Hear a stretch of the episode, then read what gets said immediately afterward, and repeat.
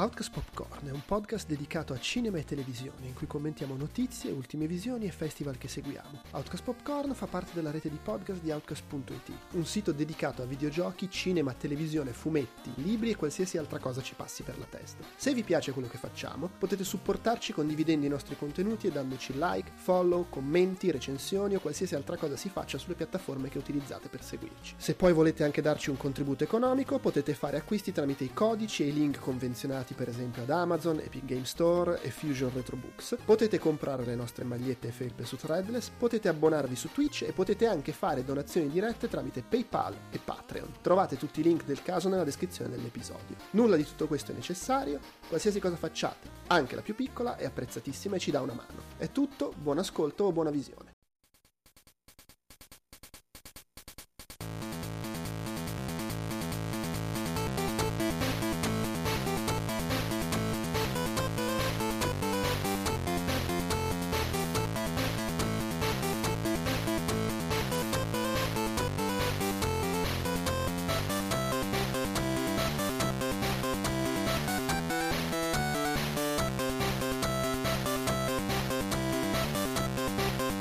Ciao, sono Andrea Maderna, oggi con me c'è Alessandro De Luca. Uè, ciao. E c'è anche la mia tosse che mi sta salendo adesso. E, ehm, non c'è Andrea Peduzzi che ci sarebbe dovuto essere, ma lo dico subito per uh, spiegare la configurazione del podcast, visto che poi in podcast metterò tutto assieme in un unico episodio. Uh, registrerò poi a parte un segmento con lui, visto che adesso non ci potrà essere, ma ci potrà essere in un altro momento, uh, in cui lui ci parlerà di Argyle, Argyle, come cavolo si dice, trattino la super spia, chiacchiereremo assieme della zona di interesse, poi voleva parlare anche di House of Ninjas, che a quanto pare gli è piaciuto molto. Uh, poi vediamo, non è che me ne freghi molto, però se c'è voglia di dire due cose anche su Star Wars The Bad Batch, la terza stagione, che ho visto che ne ha scritto su, su IGN dicendo anche che non è poi così male. Pensavo peggio. Pensavo peggio avendo visto le prime due stagioni. però insomma, vediamo. E ehm, niente, noi invece qui oggi parleremo di Past Lives, che è uscito eh, nelle sale questa settimana, giusto? In questi giorni, nelle sale uh, italiane? Settimana scorsa. Settimana scorsa. Giovedì okay. o mercoledì scorso. Ok. il 14 bene, o il 15? 14 mi sembra, perché figurati, San Valentino. 14 fe- già è vero, mi ricordo, avevo notato questa cosa che l'avevano messo per, per San che Valentino. Che se vogliamo, era, se vogliamo era San Valentino e mercoledì delle ceneri. mi e sembra una bella coppia. Qualcuno non mi ricordo eh. su, su, che social aveva commentato cos'è il Barbenheimer della cristianità, questo il mercoledì San Valentino, mercoledì delle ceneri. Secondo te c'è qualcuno, eh, come si dice, eh, presso I Wonder Pictures, che è il distributore italiano di eh, la zona di interesse che ha detto ma perché la zona di interesse non lo facciamo uscire al mercoledì delle ceneri? Eh? Eh? Ma speriamo di no, spero Spero veramente di no. Però hanno fatto uscire la settimana dopo. Sì. Vabbè, è uscito allora... cos'è? L'altro ieri, oggi è venerdì. Eh sì, sì, questa, questa settimana qua. Ah, ecco, perdonatemi questa battuta tragica. E tu invece volevi parlarci di One Day, la serie TV uscita su Netflix la scorsa settimana, anche questa, giusto? No, è uscita eh... l'8 se non sbaglio. Ah, l'8 febbraio, hai ragione. Eh, ma prima, su tuo suggerimento, spendiamo due parole sui eh, BAFTA. Eh, si è tenuta l'assegnazione dei BAFTA Awards. Che sta eh, per British Awards for... Uh, non mi ricordo cosa. Uh, British Award for the Arts. For the Arts, bravo. Cioè, non lo so, eh, ho sparato a caso. No, possibilissimo. che fanno anche i premi per i videogiochi, per, insomma, per un sacco di robe. per la TV anche, credo.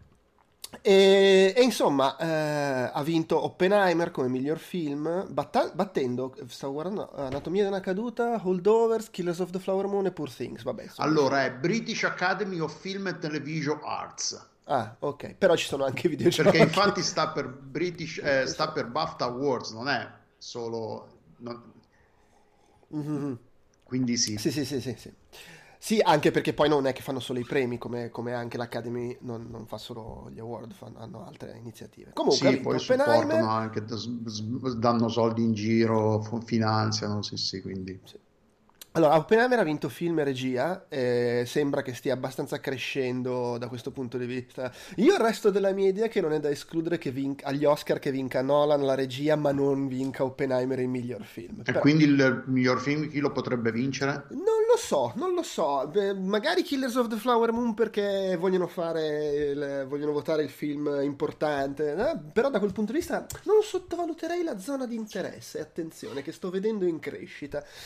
Eh, vedremo, vedremo. Mi fa ridere, cioè mi fa ridere, è normale, però è buffo che come, perché essendo i BAFTA britannici hanno, fa, loro fanno, il, invece di fare il, um, cioè gli Oscar hanno miglior film, a cui partecipano anche film stranieri, però chiaramente è molto americano-centrica come cosa, e poi hanno il miglior film straniero. Eh, tra l'altro, che è sempre stato film in lingua straniera, di recente è diventato invece veramente miglior film straniero. Cioè, ci sono anche tipo i film britannici in quella categoria, che è come l'abbiamo sempre chiamato noi, miglior film straniero, sbagliando in realtà. si sono adattati a come lo chiamavamo in Italia. Bravi, grazie, apprezzo molto. E invece i BAFTA fanno il contrario perché hanno, eh, cioè non è che fanno il contrario, hanno entrambe le cose, cioè hanno miglior film a tutto tondo e miglior film non in inglese, quindi fanno come facevano gli Oscar un tempo, e poi hanno miglior film br- britannico, cioè hanno che tra l'altro è in entrambi i casi la zona di interesse. Sì, è... la cosa buffa è quella che il miglior film britannico è anche il miglior film non in lingua inglese, perché è in tedesco la zona di interesse, e vabbè, oh, che devi fare. Ehm, boh, allora, vabbè, Miyazaki ha vinto miglior film d'animazione, che in linea di massima sembra una lotta fra quello e Spider-Verse quest'anno, un sì, po' dappertutto. Sì. E, ehm, io ho questi 20 giorni a Mariupol che sto cercando di, vedere, di vederlo, che pare che sia una mm. mazzata lì, il documentario sì. eh, ambientato in Ucraina, cioè ambientato, girato in Ucraina durante i bombardamenti, attacco a Mariupol, nella città ucraina. E Purtroppo, non, se non sbaglio, è da affittare si trova, se non sbaglio, però non, ah, sì? forse neanche. Cioè... Eh, ma quei documentari, se non escono su Netflix o su Prime Video, non è che sono proprio sempre a portata. Eh, a, a parte quelli che magari hanno la distribuzione al cinema, ogni tanto succede. In Italia non è ancora arrivato. No, no, non è, anche, non è neanche, non, non c'è una, una, roba legale per, per vedere, riuscire a vederlo. 20 days in Mario, poi 20 sì, giorni. Poi no, no, non so se sia disponibile legalmente. Sì, allora sicuramente. Sì, quasi esempio, sicuramente. Figura. No, per esempio in Francia è arrivato, sta su Canal Plus. Canal ah, okay. Plus. Scusa, Canal Plus. per cui sì, sicuramente sì. In, in un modo o nell'altro, volendo, lo, lo si può trovare. E ehm, poi guardavo, vabbè, sceneggiatura, Anatomia di una caduta, American Fiction, insomma, ci sono un po' tutti i film del, del buzz. Attrice Emma Stone.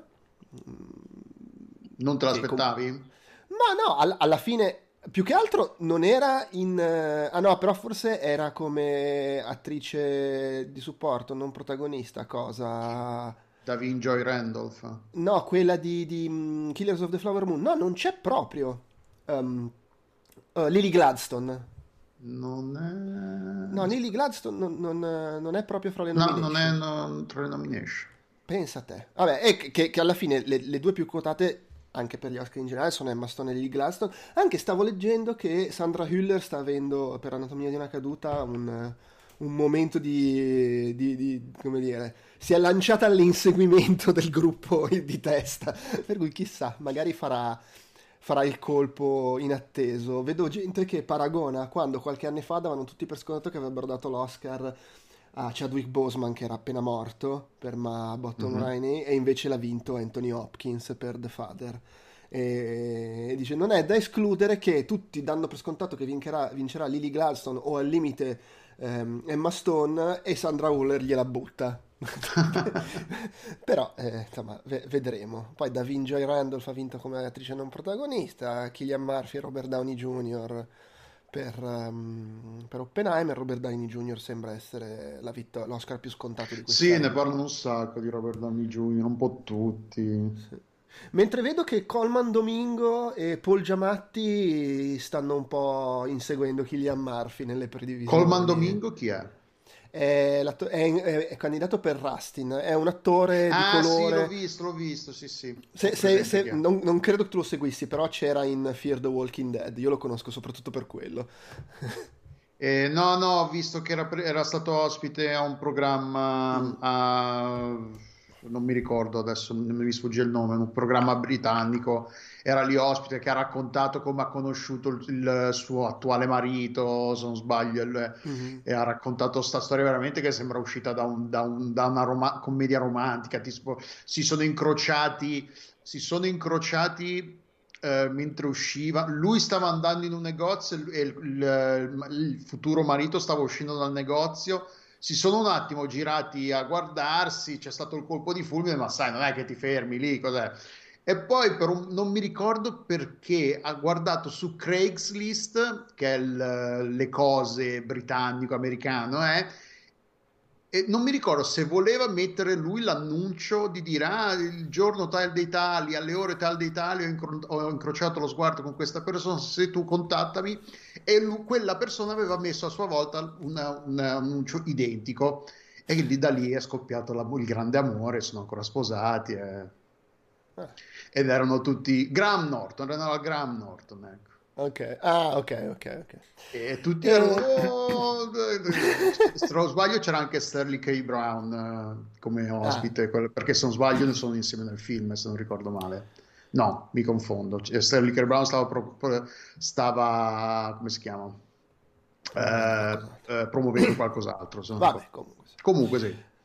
Poi che altro? Danno il premio al cast ai BAFTA sbaglio o il, il, premio al casting è l'Oscar che hanno annunciato che inizieranno a dare dal 2026 tipo? Uh, mi pare che perché è uscito mm, poco tempo fa uh, l'annuncio che Academy avrà, l'Academy aggiunge un premio. Uh, sì, best casting dal 2026. Ma il casting sta per il miglior ensemble di attori, il la miglior ensemble di attori okay. come sc- scelti per i ruoli. Eh, che, tra l'altro anche qua eh, ha vinto The Holdovers, che mi sembra insomma meritato. Sì, ci sta. Eh, e in linea di massima, cioè, i candidati erano Killers of the Flower Moon, How to Have Sex, Anatomia di una caduta, All of Us Strangers, che mi sembrano tutti azzeccati. Io All of Us Strangers non l'ho ancora visto, devo vederlo. Non l'ho visto neanche io, qua devo ancora uscire. E io mi sono, mi sono, accorto, tipo, ieri stavo guardando, ah, vediamo un attimo, ah, non c'è niente di... Mm, è un incredibile momento in cui al cinema non c'è quasi nulla, che ho la foga di andare a vedere, poi Cazzo, ma è uscito Love of Stranger a inizio febbraio. Me lo sto rischiando di perdere ormai in tre sale. Quindi lunedì andrò a vederlo. Ma fottuto perché c'era il titolo in francese e non ho cloccato che era lui. Sì, è in, in, in, Francia, adesso no, non mi ricordo come l'hanno chiamato in Francia, però mi ha fregato per quello, scorrendo, io scorro sempre la lista delle nuove uscite per segnarmi, ah, è uscito questo, quello e quell'altro che, che voglio vedere, e, e me l'ha proprio sfuggito, però stavo scorrendo e la pagina in cui stavo scorrendo, che è la pagina poi invece del, cin, cin, del multisala che, di cui ho la tessera, lì l'elenco dei film fuori è con le locandine. E allora ho riconosciuto la locandina, ma ah, pezzi di merda, ma avete, avete fregato col titolo in francese. Dai, dai, commenti che ho letto, tutti, ah è bellissimo, è bellissimo, ma non lo rivedrò mai più perché è veramente tristissimo, una roba ammazzata. Ah tra okay. capolavori. Sans jamais nous connaître. Sans jamais nous connaître. Sì, tra l'altro anche quello è un film, non ha, non ha avuto per fino adesso grossi riconoscimenti, ma è un film di cui si parla tanti, perché ovviamente è di seconda fascia, ma si parla molto bene del, di, di Paul, sia di Paul Mescal che di Andrew Scott che di Claire Foy, come inter- e, che, e anche di Jamie Bell, cioè pare che tutti e quattro siano bravissimi e, e nessuno esclude, io menziono sempre gli Oscar perché alla fine sono un po' la, il punto finale della stagione dei premi, che qualcuno riesca a infilarsi nelle nelle cinquine, anche se forse è un, po', è un po' improbabile. Mi fa comunque un po' strano che non ci sia... Cioè, mi fa strano. Secondo me ci poteva entrare anche Inception nelle nomination come miglior casting. Capisco che magari a, a, qualcuno... No, scusa, Inception, uh, Oppenheimer. Oppenheimer. perché può stare, secondo me a molti sta sui maroni perché sì, vabbè, hai preso 85.000 attori famosi e ce li hai buttati dentro. Ma secondo me ha fatto tremendamente bene. Cioè, sono tutti scelti benissimo e fanno tutti benissimo quello che devono fare, anche se magari appaiono per 5 minuti. Per cui, secondo me, quello a livello di casting è comunque ottimo. Però è anche vero che non è che quelli, quelli che hanno avuto la nomination siano. Poi, insomma, i premi, quelli diciamo della, della, fascia che interessa meno, praticamente se li sono divisi tutti mh, mm, povere creature e Oppenheimer. Non abbiamo parlato della, della sceneggiatura. La sceneggiatura originale l'ha vinta Anatomy, eh, Anatomia di una caduta. Di una caduta e, la, e quella Fiction, non originale c'è. Eh? American Fiction.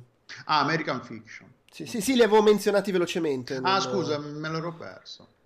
Tra l'altro io American Fiction non l'ho ancora visto. Per che cui... pare non, non, sia granché, ma anche Rusty pare che non sia questo gran film. Cioè, ma, ne ho letto un po' Fiction... le recensioni, cioè sì, ok, però non è che eh, attenzione, American Fiction divide però, eh, perché c'è chi ne parla molto bene. Eh, ah, quindi è più, è più polarizzante come, Forse sì, come sì. film. Allora, ok, ci sta. Eh, non lo so, ne ho sentito parlare anche bene. Però vabbè, comunque, comunque sicuramente è un film che mi incuriosisce anche quello. Però vabbè, insomma, dei premi che... È comunque un anno abbastanza carico, nel senso... Madonna, sì. E, e soprattutto è uno di quegli anni in cui eh, non vedo lanciato verso possibile vittoria di premi, nulla che mi stia sul cazzo. cioè, non c'è Green Book. è un anno in cui tutti, quasi tutti, praticamente tutti i film che sono in ballo per vincere qualcosa sono, secondo me, bei film meritevoli. Quindi sono sereno chiunque vinca non ti farà incazzare, diciamo. Esattamente, esattamente. Non, non ho problemi con uh, dove ci sta portando la cultura cinematografica dei premi quest'anno, non so come altro metterla. Eh, C'era anche Ray Lane tra gli outstanding British film. Sì. Vabbè, sì, ok. È, è caruccio, è bellino, eh, è girato per Cam Rai, però oddio, dai, stiamo seri, su. Vabbè, eh, c'è anche da dire che sono 10 nomination. Sì, sì, sono, c'è un bel po'. C'è, sì. c'è Lei Stranieri, c'è Out of Sex, Napoleon, The Old Oak, quello di Ken Loach, eh, c'è Saltborn, Scrapper, che non so neanche cosa sia, e Wonka. E Wonka, che devo dire, lì ce la infili proprio perché devi mettere 10 f- film inglesi. Però Wonka, Wonka l'ho visto con mia figlia un paio di settimane fa ed è eh, quella cosa tipo è quasi impossibile che Wonka gli sia venuto così bene. il prequel di Willy Wonka, fabbrica di cioccolato, non è possibile, fatto nel 2000 di qualche E invece non è niente male, perché? Perché il regista è uh, Paul King, che è quello dei due Paddington, che è uno che sa cosa fa, eh, e infatti il film secondo me è molto carino, eh, per cui... Allora poi lo, lo, recupererò perché qua è uscito, se non sbaglio era anche tra quelli in inglese quando è uscito, però ho detto vabbè no, non mi interessa particolarmente, però quando esce poi da affittare o magari su qualche servizio in streaming me lo guardo. Sì, tu, l'hai, tu l'hai, l'hai visto, l'hai visto i Paddington? Ho visto il primo, che mi era piaciuto molto. Il secondo, il, secondo. il, secondo, è anche meglio, cioè sono d'accordo con tutti che dicono che il secondo è bellissimo, il secondo è proprio... Eh. E... Eh, quello dovrebbe essere da qualche parte su Netflix, tipo, eh, quindi volendo potrei recuperarlo una sera. Qua, qua, in Francia è su Disney Plus, uh, Paddington. Ehm, cos'è che volevo dire? E Wonka magari non è a quel livello, però lo vedi che è lui che ha quel tocco, quella capacità comunque di emozionare, di buttarci dentro. Vabbè, comunque è anche un film uscito quasi due mesi fa. Eh, parliamo delle cose di cui dobbiamo parlare. Cioè, parliamo di Past Lives che effettivamente, se devo dire una roba che mi fa girare i maroni eh, di quest'anno è che non c'ha la nomination all'Oscar eh, come regista Past Lives, ma solo, solo, come miglior film. Però vabbè, poi lì c'è anche l'inevitabilità. Non c'è, invece, non è tra le Past Lives completamente ignorato dai BAFTA. Non c'è nessuno da nessuna parte, se non sbaglio, neanche tra le ah. nomination. Ah, ah eh, non, ci avevo, non ci avevo fatto caso, ma in effetti. Allora, eh, Best mi... Film non c'è. Allora, Neanche tipo fra gli... No, no, allora c'è fra mh, mm, sceneggiatura originale, film non in inglese e anche fra gli attori. Ah, ok, allora ok, va bene. Uh, almeno l'ho, l'ho, visto. Sì, no, c'è... Greta lì però non c'è tra le... Eh, co- tra cosa? Non la vedo tra le... Tra le? Finisce attrici, tra le attrici scusa attrici, no attore attore c'è lui ah c'è lui ok sì c'è Teo Yu per Pass, Yu, Yu, Pass Lives c'è la sceneggiatura originale come nomination e, e c'è Coso anche come miglior film eh, non in inglese e... che tra l'altro agli Oscar non è in competizione fra i film stranieri perché non è un film straniero, è una produzione americana, se non sbaglio, o è canadese, non mi ricordo.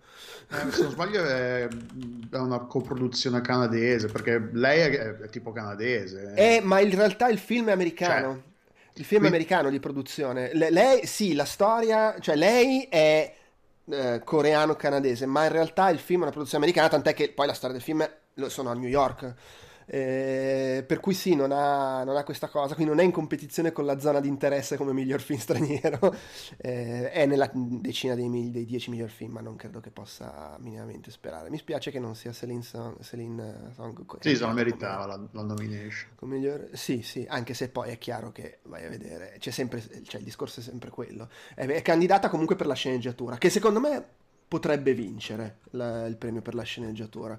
Adesso non, non ricordo quali sono le altre, le, le altre, nomination di quest'anno, ma insomma eh, non, è, non, è, neanche da, da, da, escludere che possa vincere. Ad ogni modo, Past Lives, che io ho visto tra l'altro a dicembre, perché qua era uscito a, a inizio dicembre. Eh... Io l'ho visto mm, questa settimana, qualche... no, l'ho, l'ho visto da poco comunque. Vabbè, sì.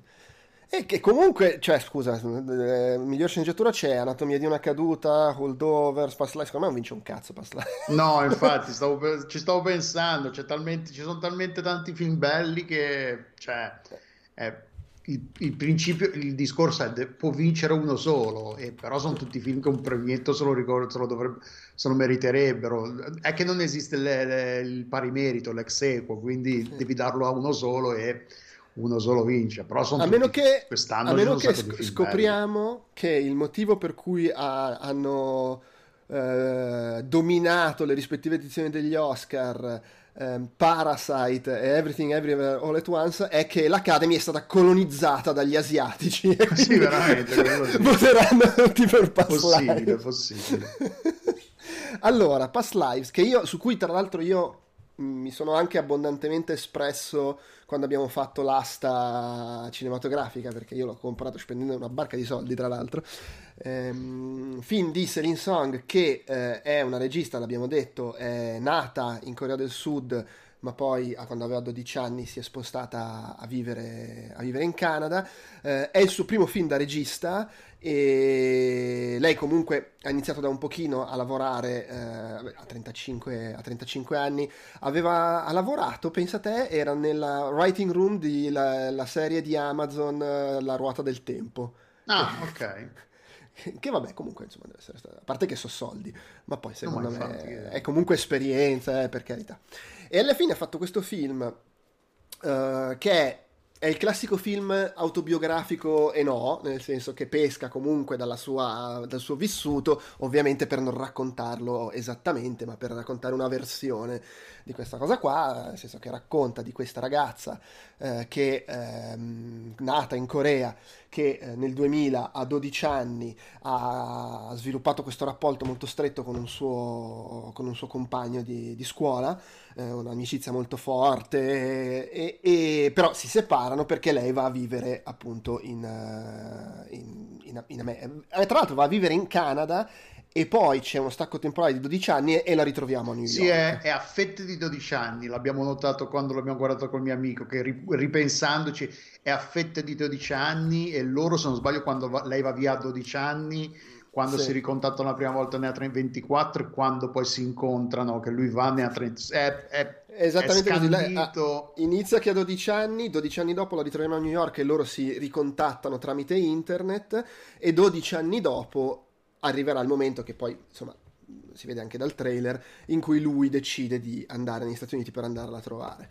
E nel frattempo però lei si è, si è sposata con, uh, con un americano interpretato da John Magaro che per quanto mi riguarda, è uno dei giovani, cioè giovani, ormai ha 40 anni, però insomma, uh, attori diciamo emersi negli ultimi, nell'ultima Beh, decina d'anni. Tra l'altro lui era, aveva il ruolo del cattivo nella prima serie di Umbrella Academy, se non ricordo male. Ah, non lo sapevo. E sì, poi lui... era in Big Short, che aveva un ruolo, vabbè in Big era Short, Big Short. Sono, sono talmente tanti che tutti hanno un ruolo un po' minore, se vogliamo. Era uno dei due protagonisti in First Cow eh, Kelly Reichardt, tra l'altro è anche in, show, in, un ruolo minore in Showing Up, che porca vacca l'avevo visto subito prima di quando abbiamo fatto il podcast delle top 5, anche dicendo così magari lo, lo butto lì fra le menzioni, eh? E poi mi sono dimenticato. Eh beh sì, perché menzioni effettivamente ne avevamo poche, c'è un peccato. Non è... Eh, eh, no, eh no, è un peccato perché è un film molto bello, eh, quindi mi avrebbe fatto piacere parlarne. Recuperatelo Showing Up, che è uscito l'anno scorso in, um, in Italia. E e niente, il film è questa, è, cioè, il, diciamo, il plot del film è questa cosa qua. con questo triangolo, anche se però in realtà il marito è molto, è molto in disparte poi nella, nella cosa, che ti racconta proprio questo, cioè la, parte da, dalla bellezza dell'amicizia fra due ragazzini e dalla malinconia del fatto che si devono separare, poi ti racconta questa cosa eh, così particolare, così, così, dei nostri tempi, tra l'altro, del riconnettersi tramite internet e portare avanti un rapporto solo attraverso videochiamate, messaggi, eccetera.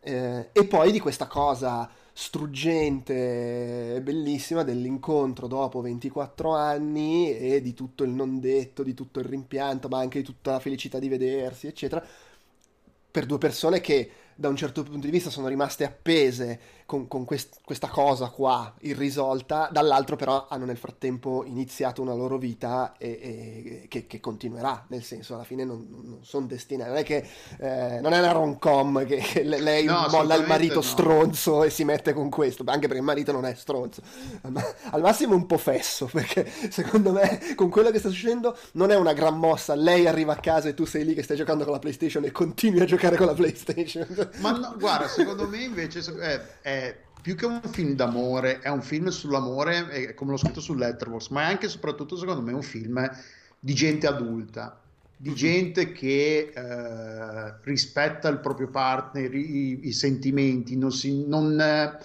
non, come lei rispetta il marito, nel senso non è, lo, sa di met, che lo sta mettendo in una situazione particolarmente difficile, però allo stesso modo non... Eh, non, non, serba mai rancore, non, non, non, lo insulta mai, non c'è mai un litigio perché lui, lei magari pensa che stia per dirgli di no, che stia per vietarle, che può vederlo. Quindi è tutto giocato su questo giocato, è tutto questo raccontare di due persone che sono mature, sono Insi- cioè, no, il marito è insicuro, cioè ovvio che c'ha la paura Vabbè. che questa scappi col, con questo, che eh, scoppi il grande amore, però si rende anche conto che non può fare nulla di matura, non c'è nulla che possa fare di diverso da quello che ha fatto per gli ultimi, dove si conoscono da 12 anni circa, appunto. Eh, se mi ami va bene, se, se, ti rendi conto che ami più di lui e te ne vai, ame, cioè, non è che posso, ti possa chiudere in casa, ti possa avere... E tra l'altro la, fa, la maturità secondo me è rendersi conto che il vietarlo non è che ti dico no e allora risolve i problemi. Il problema si risolve se ci rendiamo conto che ci amiamo ancora e quindi rimaniamo insieme per quello. Ma se, non, se lei ha il dubbio di andarsene e tu, tu glielo vieti stai solo rimandando il problema, prima o poi il problema tornerà. È sì, quello, secondo me è proprio... eh? c'è, anche fa... c'è, anche il fatto vietarlo. Non è che ma siamo... Sì, ma esatto. non, è, non è che siamo nel 1953, cazzo vieti, lei fa quello che vuole. Anzi, se ti metti lì e dici no, te lo proibisco, è facile che stai in quel momento rumondando tutto a puttane. Oh, ma... No, appunto, è per quello che secondo me è proprio matura. È, è una storia racco- che racconta di, di tre persone adulte che si trova in una situazione particolare, in una situazione difficile, non dif- ma, cioè com- no, difficile, no, complicata, inaspettata, inusuale, che quindi non sai bene, non c'è un manuale che ti spieghi cosa fare in queste, condi- in queste situazioni, quindi devi imparare mentre la stai vivendo a reagire, a, perché è una storia talmente fuori dagli schemi e inusuale appunto che cosa fai tra l'altro lui lo dice, il marito, quando sono a letto che parlano, ah sì, sono, faccio, c'è, se questo fosse un... C'è, c'è, c'è, la battuta un po' meta, il, il, dialogo un po' meta, che lui dice, ah se questo fosse un film romantico io sarei l'ex, il marito cattivo che impedisce ai, ai due piccioncini di coronare il, sogno, il loro sogno d'amore. Eh, tra l'altro c'è una cosa bellissima che a me è piaciuto tanto, è anche, è anche come... È, è, cioè, ovvio, è una cosa ovvia, però sono film di questo genere che ti fanno rendere, che ti, ti fanno capire come l'amore sia una cosa diversa per persone diverse. Quando lui gli dice che l'ama così tanto perché rende la sua vita così più grande di quanto lui potesse immaginare, mi sono ricordato di Rocky, quando lui invece, quando parla con il fratello di Adriana, e, lei, e, e, lui gli chiede ma perché state insieme e, e Rocky che gli dice riempiamo i vuoti, ci riempiamo i vuoti a vicenda gli spazi vuoti a vicenda E secondo me proprio ho fatto questo parallelo assolutamente non collegato a, a una prima occhiata di come l'amore sia una cosa diversa per persone diverse.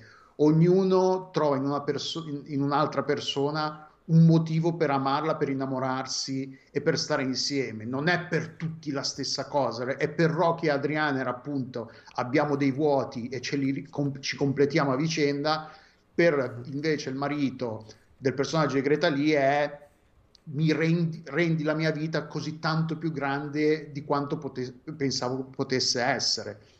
Secondo me è bellissima questa cosa qua. Cioè, è piaciuta come da un'idea, un'interpretazione, ma non è anche un'interpretazione diversa, una rappresentazione diversa di quello che è l'amore. Sì, poi, poi vabbè, è molto bello ed è anche... Eh beh, allora, noi spettatori italiani, da questo punto di vista, siamo un po' come il marito che dice, io ho anche questa... Questo, questo, questa cosa che sento che eh, tu comunque appartieni a un'altra cultura e in qualche modo io farò, avrò sempre delle difficoltà ad essere in totale sintonia con te per questo motivo. Quello del e sogno, me... la parte del sogno che è bellissima sì. anche, mamma mia. E in questo eh, è valido anche per noi spettatori, nel senso che secondo me c'è un limite a quanto riusciamo a cogliere alcune specificità del racconto, che va benissimo, cioè è normale, è anzi il bello di guardare un film che ha protagonisti che sono lontani da te, però c'è molto questa cosa e c'è molto, questa è una cosa che comunque si intuisce, cioè la, la, capisci se hai visto un po', conosci un po' la narrativa asiatica. Nel film c'è anche molto il modo in cui, è vero che non sono giapponesi, sono coreani, però è un po' una roba, è un po' un cliché del fatto che sono persone eh, che vivono l'emotività e, e, e, e non so come dire, l'esprimere le emozioni in maniera diversa e magari un po' più eh, riservata rispetto all'occidentale medio e questa cosa emerge tantissimo nel fatto, cioè quando loro si incontrano oltre ad esserci la barriera data dal fatto che è una persona a cui comunque, volevi comunque così bene, ma che non vedi da 24 anni, ma con cui hai avuto quel rapporto 12 anni prima online. E in più c'è anche proprio la. la il, le, ci sono i manierismi e i modi di comportarsi asiatici, coreani, quel che vuoi, che comunque emergono. E per, per, per esempio la, la, prima scena in cui si incontrano è fantastica, sono wow, bravissimi loro due wow. ed, ed, è pieno di momenti così. Poi è un film visivamente fuori... Allora, perché poi il bello è che il plot è una roba che poteva essere la commedia di Woody Allen o appunto la rom-com, cioè potevi farci tanti stili diversi, invece c'è questo stile molto così molto, molto, posato, molto coinvolgente a livello emotivo, molto romantico anche, ma proprio anche poi a livello visivo. Ha una fotografia spettacolare che è curata da Shabir Kirchner che no, forse sì, senza dubbio la cosa più di alto profilo che ha fatto prima è Small Axe, che era quella serie di cinque uh, film fatti da Steve McQueen per, per, per, per Prime Video. E era tipo una roba, un'antologia di cinque film. Altre cose... Fa...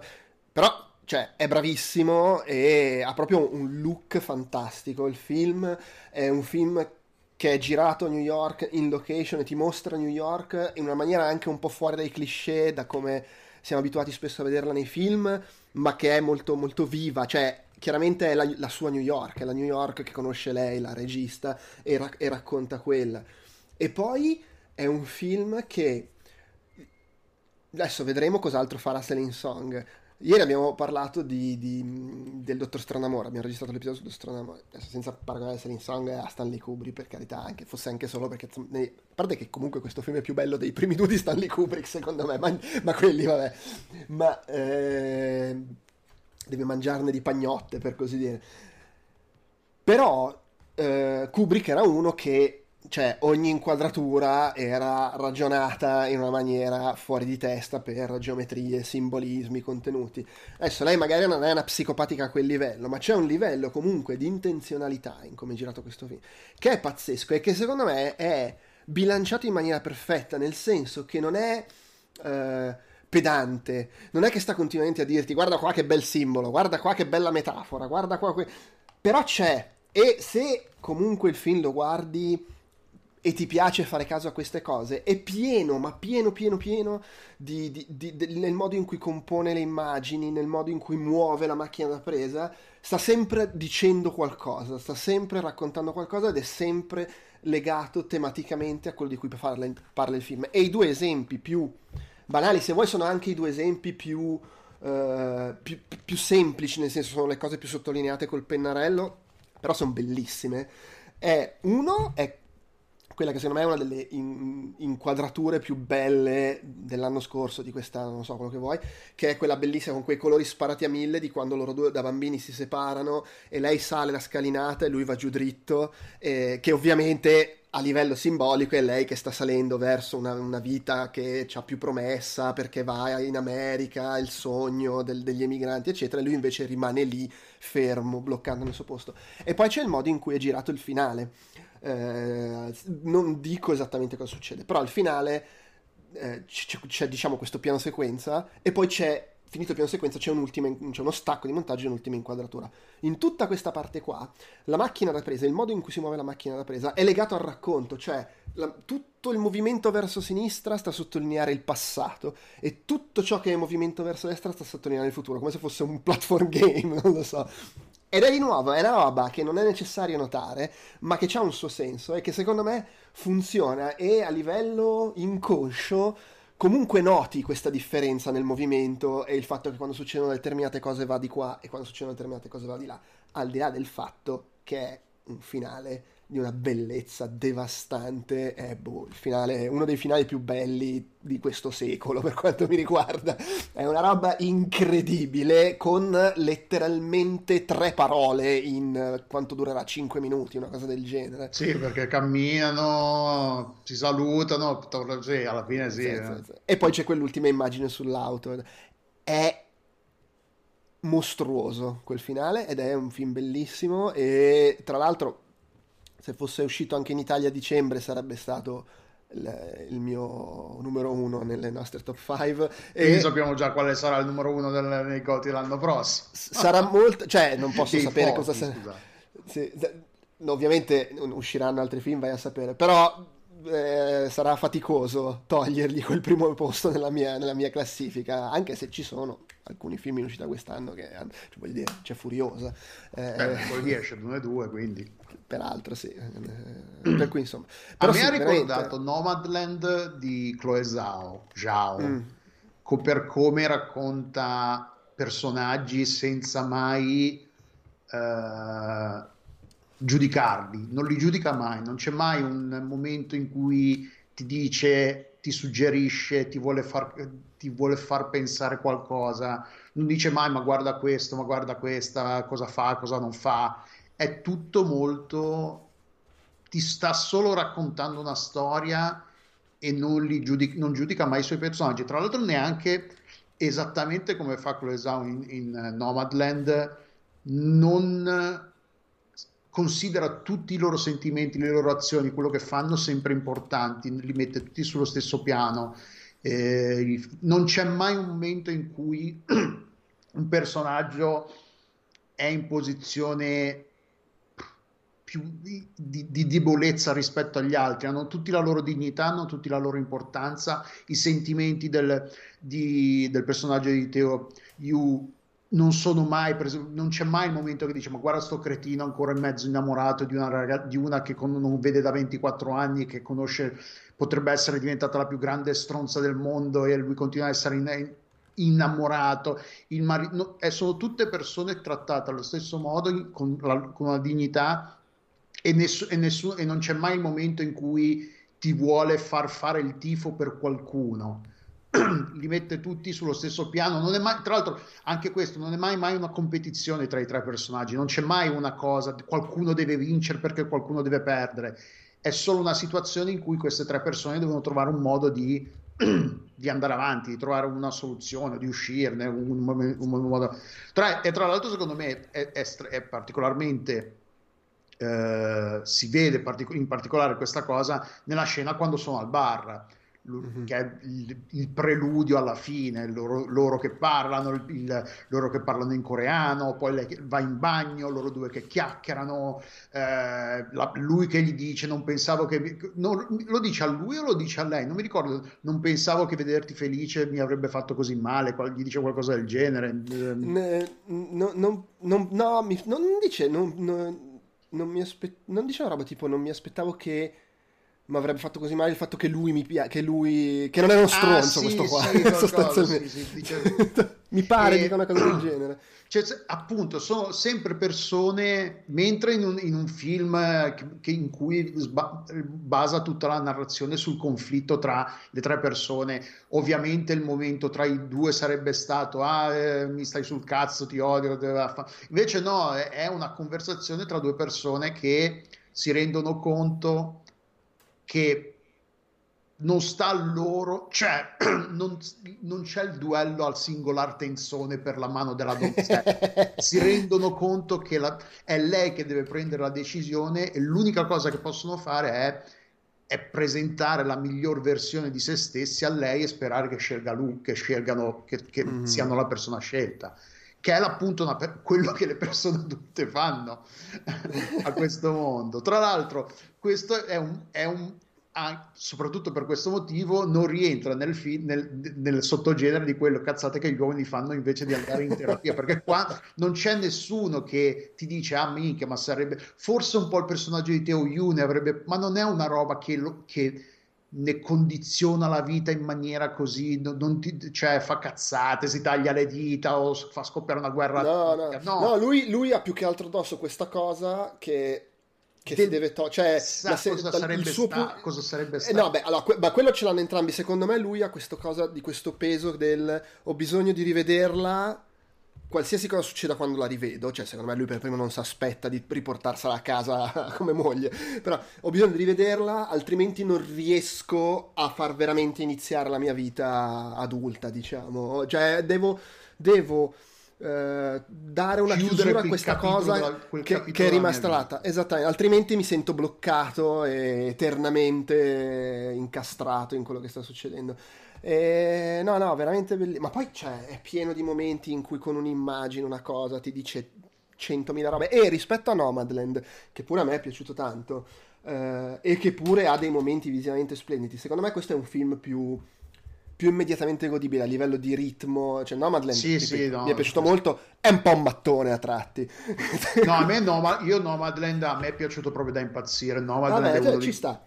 Però, Beh, sì, però... Era, era peduto. Sai cosa? Ne avevate parlato, se non sbaglio. Sì, non era no, uno di quelli anche... che l'avevi convinto, che, che, che gli, non gli era piaciuto, l'hai convinto che, Forse che sì. È, è, che Nomadland è molto più hangout movie, cioè è il film in cui, vabbè, questa sta là, ti mostriamo cosa fa. Non c'è un plot, mentre qui comunque c'è una cosa che sta succedendo, sì, storia, sì, hai la curiosità di vedere come si sviluppa, cosa succederà e questo secondo me ti tiene e, lo rende un film un po' più appunto più leggibile, più approcciabile anche magari da chi non è abituato a farsi il due ore di, di, di pippone sulla comunità di nomadi. e, e, poi vabbè appunto, ripeto, visivamente fuori di testa perché sai poi spesso è, è il tipo di racconto che è spesso poi è magari il film indipendente, girato, eh, tutto chiacchiere, invece no, è un film che veramente c'è una silenzi. Sì, no, ma poi che c'ha una cura a livello estetico, a livello di messa in scena, ripeto, di, di, di, di tutto. È... Lì si vede proprio che non so quanto possa essere vero perché questa si è spostata che aveva quanti anni in, eh, in America Celine Song dici? Se, Celine Song anche lei a 12 anni eh, era, sì aveva 12 anni quindi non so però vabbè comunque c'aveva i genitori coreani magari l'hanno dato però è un film che ha proprio quello stile i film coreani da un certo punto in, dalla fine degli anni 90 in poi anche la peggio puttanata un, hanno un livello estetico di cura, di fotografia che è imp- impensabile per il film equivalente occidentale. Cioè, fa, il film di Scott Adkins non c'ha quella fotografia lancinante che c'ha il film stronzo coreano in cui si menano e la trama è insignificante. E qui c'è questo, cioè questo qua è un film che ha un livello di, di messa in scena che secondo me è fuori di testa l'ho, l'ho, l'ho veramente adorato. No, no, è bellissimo. Tra l'altro, poi io tipo pensavo che avrei pianto come una fontana mentre lo guardavo, invece mi, ho pianto me mentre mi ha commosso pensarci scrivo, quando scrive, ne scrivevo la recensione e ci ho ripensato. Sul momento non mi ha commosso da dire trascinato, lacrime, piangerone. Io infatti ho detto, ma sì, questo qua so già, mi, ma, mi aveva co- commosso il trailer al cinema, figurati. Ma perché eh, è molto, è molto no. sottopelle, cioè è uno stato di, di, malinconia in cui comunque ti immedesimi, perché anche se non hai strettamente quella vita, quella, quel vissuto da eh, emigrante, eh, tutti abbiamo quella persona che conoscevamo da bambini e che non abbiamo più visto, e quindi, un, e anche se non era la, la, la persona di cui eri innamorato, ma semplicemente un buon amico, una buona amica, comunque quel livello di connessione immediata con quello che ti sto raccontando c'è. E quindi secondo me funziona per forza con chiunque abbia almeno 20 anni. da Ma certo sì, perché poi comunque vista. è anche un film su, tutti, su, tutto quello che sarebbe potuto essere, non è, è stato, chiaro, sì. sulle possibilità, sulle, quello che in inglese chiamano le sliding doors, le scelte certo, che fai sì. che ti portano in direzione e a volte pensi ma cosa, cosa sarebbe successo, dove sarei adesso se invece di andare di là sare- fossi andato di qua. E, cioè è un film anche sulle, sulle infinite possibilità che, che che il, la vita ti mette davanti e tu ne scegli una, due, tre, vai per quella, di, in quella direzione, però ci sono i momenti e questo film quel, eh, ti fa pensare, va, ti fa ripensare a chissà quello che magari ho fatto una cazzata, non ho fatto una cazzata, vai a sapere. Certo. Cioè, e poi sì, sì no, poi, è bellissimo, il, no, sono concordo, è un film della Madonna. Poi insomma la reazione emotiva dello spettatore ovviamente è personale. È personale, sì, quello sì. Il, il, il, finale ha questa cosa secondo me molto bella che la parte che ti aspetti che sia commovente in realtà è quasi sì, è, è, malinconica e, e, ti mette addosso un po' di tristezza, però è quasi più anche un osservato. Cioè, a quel punto sei affezzato ai personaggi, li guardi e vedi cosa. Solo che, beh, ed è finita quella parte che poi arriva la botta sorpresa, che, che magari non ti aspetti, che invece secondo me è il momento veramente pam, che ti tira il colpo. E devo dire, quando l'ho visto io in sala, era tutti che tiravano su col naso. per cui sì, vabbè, però poi lì è appunto personale. Ciao Shuren che ci saluti in chat. Eh, eh, per il nostro anniversario dell'affiliato. Vabbè, comunque, Past Lives, mi raccomando, andatevelo a vedere o recuperatelo, insomma, appena potete, perché è veramente uno dei film più belli degli ultimi anni. E ribadisco, finale, uno dei finali più belli de, de, de, del secolo, di questi vent'anni, secondo me. Ok, eh, come detto, per quanto riguarda i film, chiudiamo qua, eh, poi ci sarà la seconda metà del podcast che registro in un altro momento con Peduzzi in cui parleremo di altri, un altro paio di film. Tu invece però volevi parlarci di uh, One Day, che è una serie tv che è uscita, l'abbiamo, l'abbiamo accennato prima, su Netflix uh, a inizio febbraio, l'8 febbraio, febbraio, tratta dal romanzo uh, dallo stesso titolo, One Day, vabbè, un giorno in italiano, di cui tra l'altro io non ho letto il romanzo, ma avevo visto il film. Io non, avevo, non, avevo letto, non ho letto il romanzo, non ho visto il film, non sapevo neanche che esistesse il romanzo, che esistesse il film, perché film, a quanto ho scoperto, è un libro che ha avuto un successo enorme sia in Regno Unito che in Italia. Infatti, io parlavo poi, ho cominciato a parlare con gli amici e le amiche qui in Italia. Ah, sì, minchia, sì, l'ho letto, eh, di qua e di là. E per qualche motivo è una roba che non è mai gravitata nella mia eh, orbita di interessi e non è neanche gravitata nella, nell'orbita degli interessi dei miei amici, perché magari sai eh. come capita, le cose le scopri magari perché te le consiglia una, un amico, un'amica. Questo proprio non, è, non mi è mai sfiorato, non so perché è completamente... Tra l'altro è il libro, tra l'altro probabilmente perché il fatto, io nel 2000, quando il film è del 2009 se non ricordo male. 2011. Il film il è libro del 2011. Del 2000. Ah, perché avevi detto film. Vabbè, sì, comunque il libro del 2009. Il libro del 2009, 2009. il film del 2011. Sì. Quando nel 2009 io non, non, non lavora, lavoravo già da casa da un po', quindi secondo me mi sono perso il fenomeno del libro perché io non prendevo di, di, la metropolitana e i mezzi pubblici per andare a lavorare regolarmente e quindi non lo vedevo in mano alla gente perché come mm. in, in, nel Regno Unito, soprattutto a Londra, io, e io quando andavo a lavorare regolarmente in ufficio lo facevo anch'io. Un sacco di gente legge sui mezzi pubblici, soprattutto perché la metropolitana non ha lo scrollone dell'autobus, quindi come dicevamo non ti viene la nausea, sulla metropolitana e sui treni leggi tranquillamente. Io mi ricordo per dire Zeddy, White Teeth, eh, Denti Bianchi di Zadie Smith o i vari Harry Potter. Quando io nel, a inizio 2000 andavo a lavorare, c'erano tutti che leggevano questi libri, quindi non mi, non mi, sorprenderebbe se nel 2009 fossi stato sui mezzi pubblici avrei visto tutta sta gente che leggeva sto, sto One Day di David Nichols, se non sbaglio si chiama, o Mike, David Nichols. Mike Nichols no, è un regista. È un regista sì. David Nichols. E quindi so, me lo sono perso probabilmente per questo, ma mi sorprende che non, lo, non, me, cons- non me, ne abbia mai parlato nessuno. Che. De- devo essere onesto, non avevo la mia idea che fosse stato un successo così grosso a livello Sì, sì, no, letterario. io guarda, ho incominciato a parlarne con gli amici qua in Italia e qua veramente pare che sia ah, stato un, un successo enorme. Io, io, il film l'avevo visto quando è uscito, che con Anne Hathaway e Jim Sturgess, perché, eh, nel senso, mi aveva incuriosito perché era il nuovo film di eh, Lon Scherfig, che era la regista danese che aveva avuto però, direi il, il suo picco di, di, successo e di riconoscimenti con An Education. Che, ah, An Education è bellissimo. Ah, è lei, ah, ok. Sì, sì, che vabbè, aveva avuto comunque... Tantissimo aveva avuto tre nomination agli Oscar, è uno dei film che hanno lanciato Kerry Mulligan, eccetera, eccetera. E quindi vabbè, era il suo film successivo a An Education. E tra l'altro il film, devo dire, mi era, mi era piaciuto molto. Uh, e comunque, sì, raccon- spieghiamo cos'è sto One Day, per chi, ave- per chi come me non ha, non ha, mai letto il libro non, e non ha mai visto il film e non sa di cosa parla. Fondamentalmente è la storia di due personaggi, Emma e...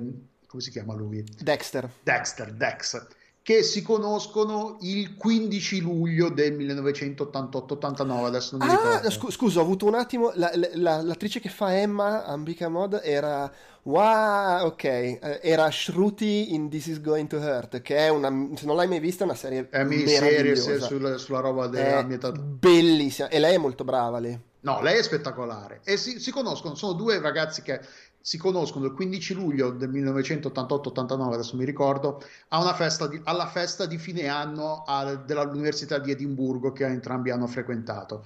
È il momento che si, si, si, tipo, si, sbattono le, si sbattono nel casino della festa, si incrociano gli sguardi, c'è subito un mezzo colpo di fulmine e la storia racconta come il loro ehm, rapporto si evolve nel corso di circa vent'anni, però ti, raggiu- ti racconta sempre, ogni giorno, te lo racconta una volta all'anno, il 15 luglio di ogni anno.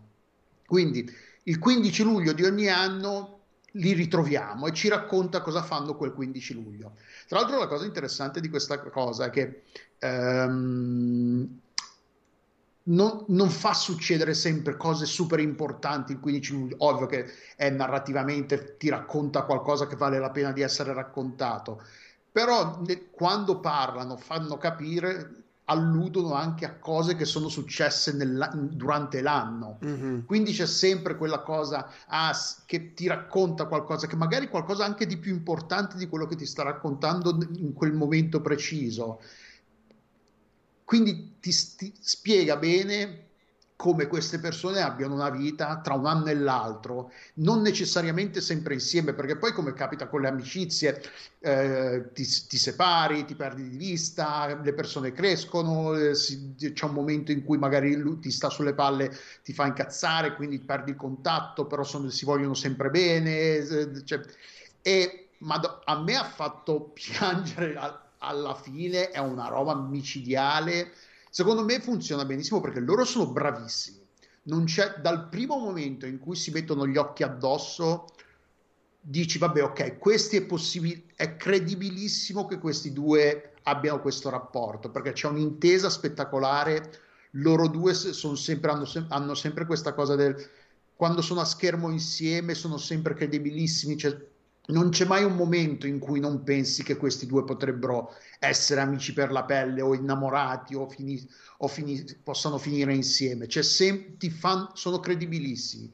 E in una storia di questo genere, se non c'è intesa tra i due personaggi, non ha neanche senso vederla. Loro sono bravissimi, la storia è bella, è toccante e come è un parallelo, secondo me, combinazione parla, è un po' come Past Lives, parla appunto di questa cosa del di come le, le, relazioni si evolvono nel corso del tempo. E tra l'altro c'è una, una, senza fare troppi spoiler, c'è a un certo punto, lei scrive, se non sbaglio è lei che scrive, ehm, che loro sono cresciuti insieme È que- mm. Non è tanto una storia d'amore di due persone che sono, sono innamorate dal primo momento che si, che, che si sono incontrati. Sono due persone che per motivi, per anche, non sempre costantemente, anche con i loro momenti di distanza, eh, sono cresciuti insieme e eh, funziona, cioè è proprio bella secondo me. A me sono 14 puntate,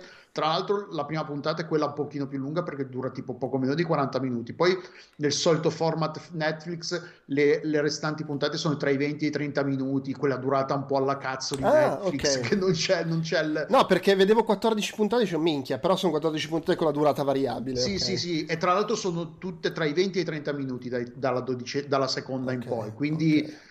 Cioè, sono due, sono praticamente due Killers of the Flower Moon, cioè non è che sia tanto.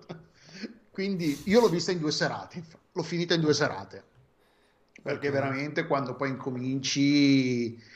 Eh, però è una mazzata, tu lo sai, l'hai visto il film, eh, sì, cioè sì, veramente sì. una mazzata. Poi che poi in realtà no, adesso non voglio fare spoiler, però se ricordo bene il film, la cosa più devastante non era tanto quello che succede, ma il fatto che dopo c'è il flash. Madonna, madonna, madonna.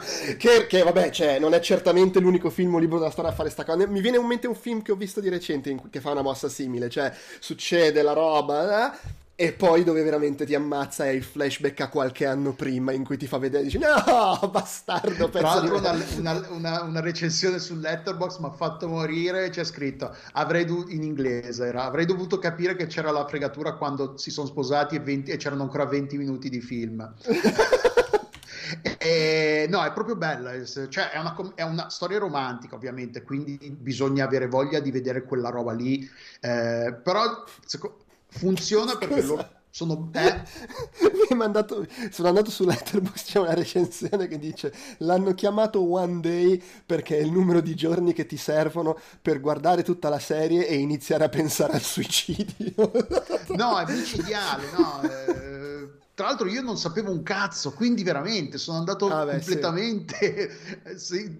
senza sapere cosa mi sarei aspettato. No, ma, ma cioè è bellissima perché loro sono spettacolari. Non, per, non, non bisogna tra Amica Mod e Leo, Leo Woodbo, eh, esatto volevo dire tra l'altro perché ho detto lei è, era in This is Going to Hurt lui era quello della seconda stagione di White Lotus, il flippato nipote che, che, che, che, poi alla fine si scopre essere invischiato in criminalità e robe e che quando parlava non si capiva un cazzo col suo accento brutalissimo. e, e, che ho, scop- ho, scoperto googlandolo adesso sta assieme a Megan Fahey che è altra attrice dieci anni più di lui, bravo, e, fantastica, sempre della seconda stagione di White Lotus.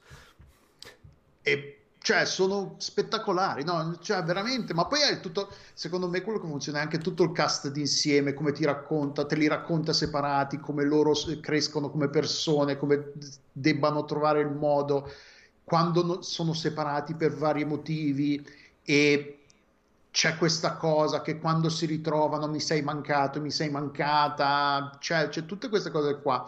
Eh, tra l'altro il film mi, so, mi, viene da chiedere come abbiano potuto comprimere tutto questo, perché secondo me il format della serie TV funziona bene perché dà lo spazio a tutte le storie, di avere più, più, più, tempo per respirare, te li fa conoscere meglio, li fa crescere meglio.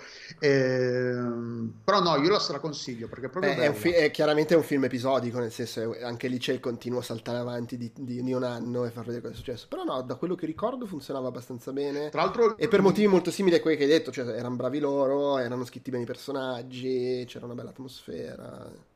No, ma poi è proprio piacevole. Poi c'è tutta a me è piaciuto anche per il fatto che è ambientata a Londra. Loro sono un pochino più vecchi di noi perché se si sono laureati nell'88, quindi facciamo che abbiano 22-23 anni quando si laureano, quindi sono del 60 e qualcosa, quindi hanno una decina d'anni, almeno una, una decina d'anni circa più di noi però sono a Londra a cavallo degli anni 2000, lì, lì ci, ho riconosciuto alcune cose dell'essere giovani a Londra in quel periodo, a fare, quel, non fare tutto quello che fanno loro ovviamente, però riconoscere. E si vede che è una Londra pre-anni 2000 perché lei e il, e il compagno riescono a comprare una casa senza dover, cioè comprano a casa a Londra cosa che adesso è impensabile, a meno che non tu sia un figlio di un oligarca russo, quindi figurati. Eh, però no, è, è, è be- proprio bello, è proprio piacevole, preparate in,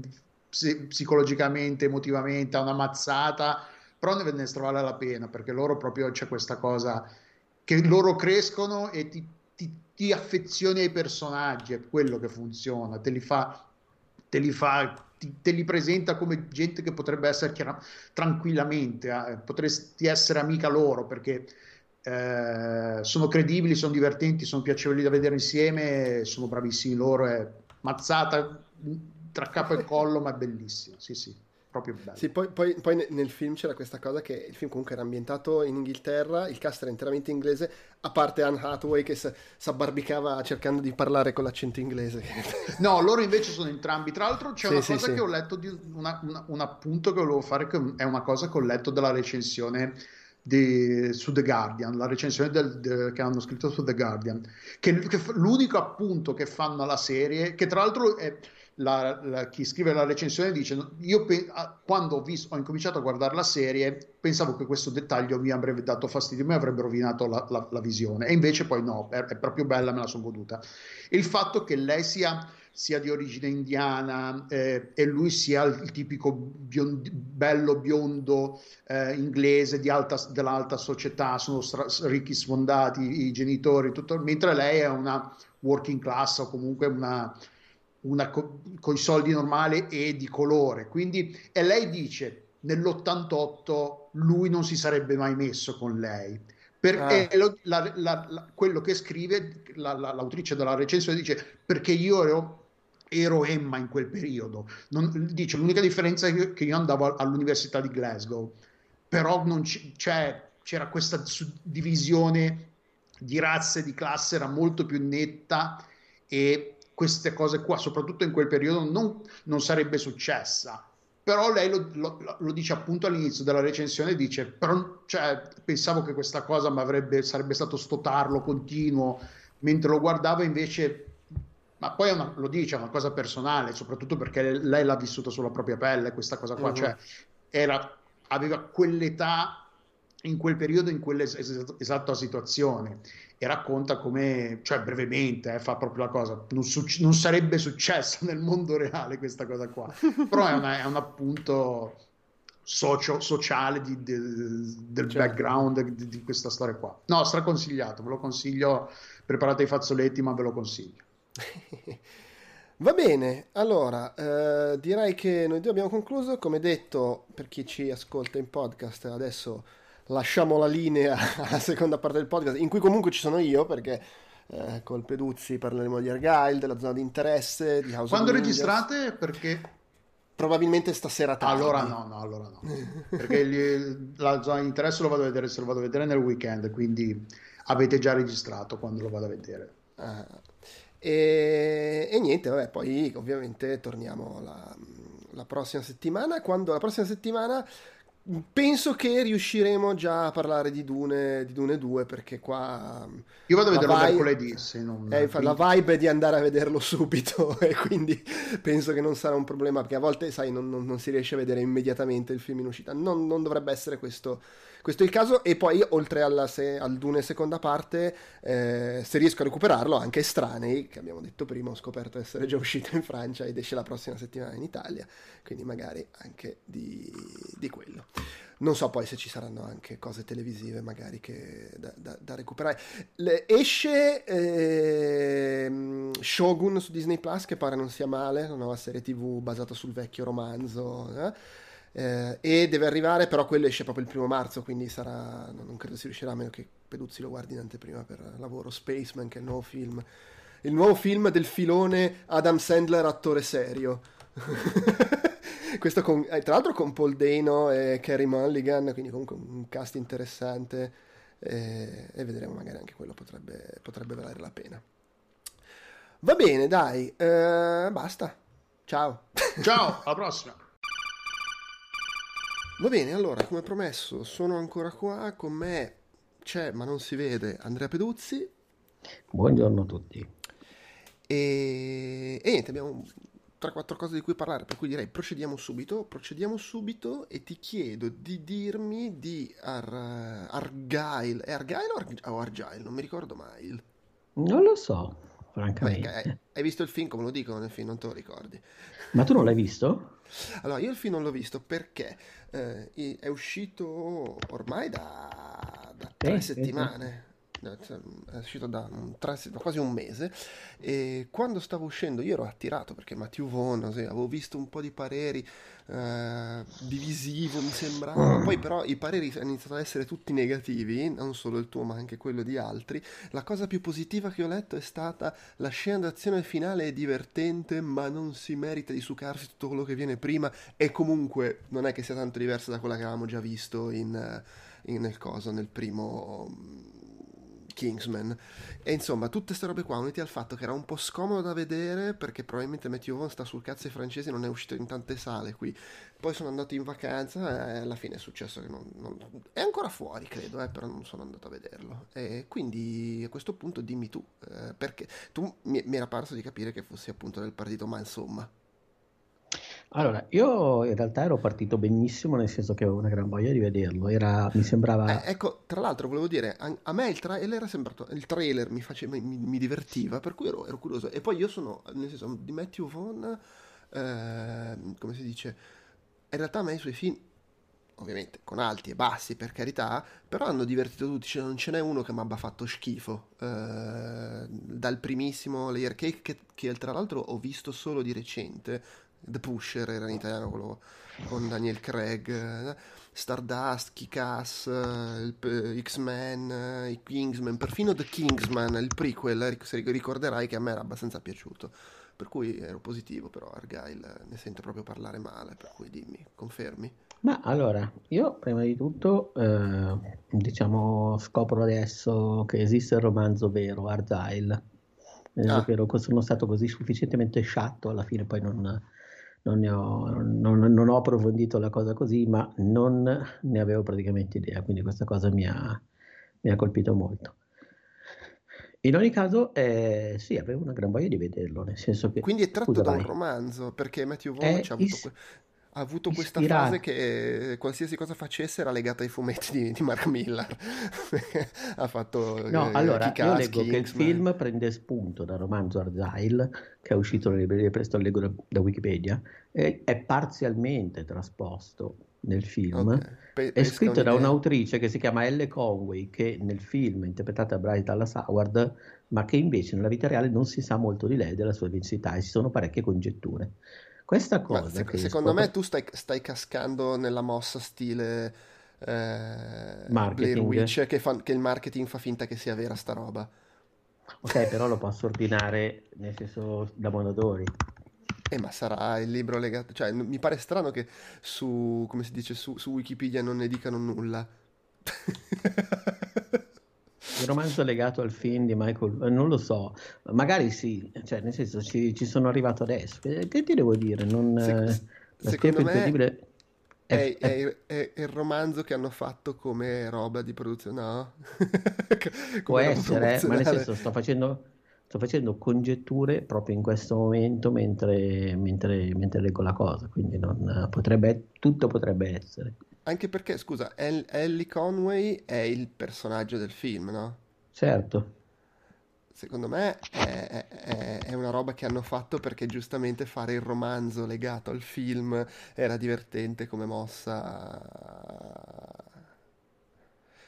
Eh, come, come mo- sì, infatti, vedi, eh, marketing, Andy Conway, che è l'autrice del, del, del, del romanzo all'interno del film, all'inizio leggo che sono infatti che due autori due persone. Sì. Cioè, avevano provato a farla passare questa cosa, e poi era stata, leggo che era stata messa in dubbio dall'Hollywood Reporter. E, e cioè, era tutta una mossa promozionale per far finta che esistesse davvero questa Ellie Conway. Una mossa disperata, tra l'altro. E poi hanno fatto il libro scritto apposta. Eh, da, quest- da, tali Terry Hayes e Tammy Cohen eh, per, come comunque parte della promozione del film che vabbè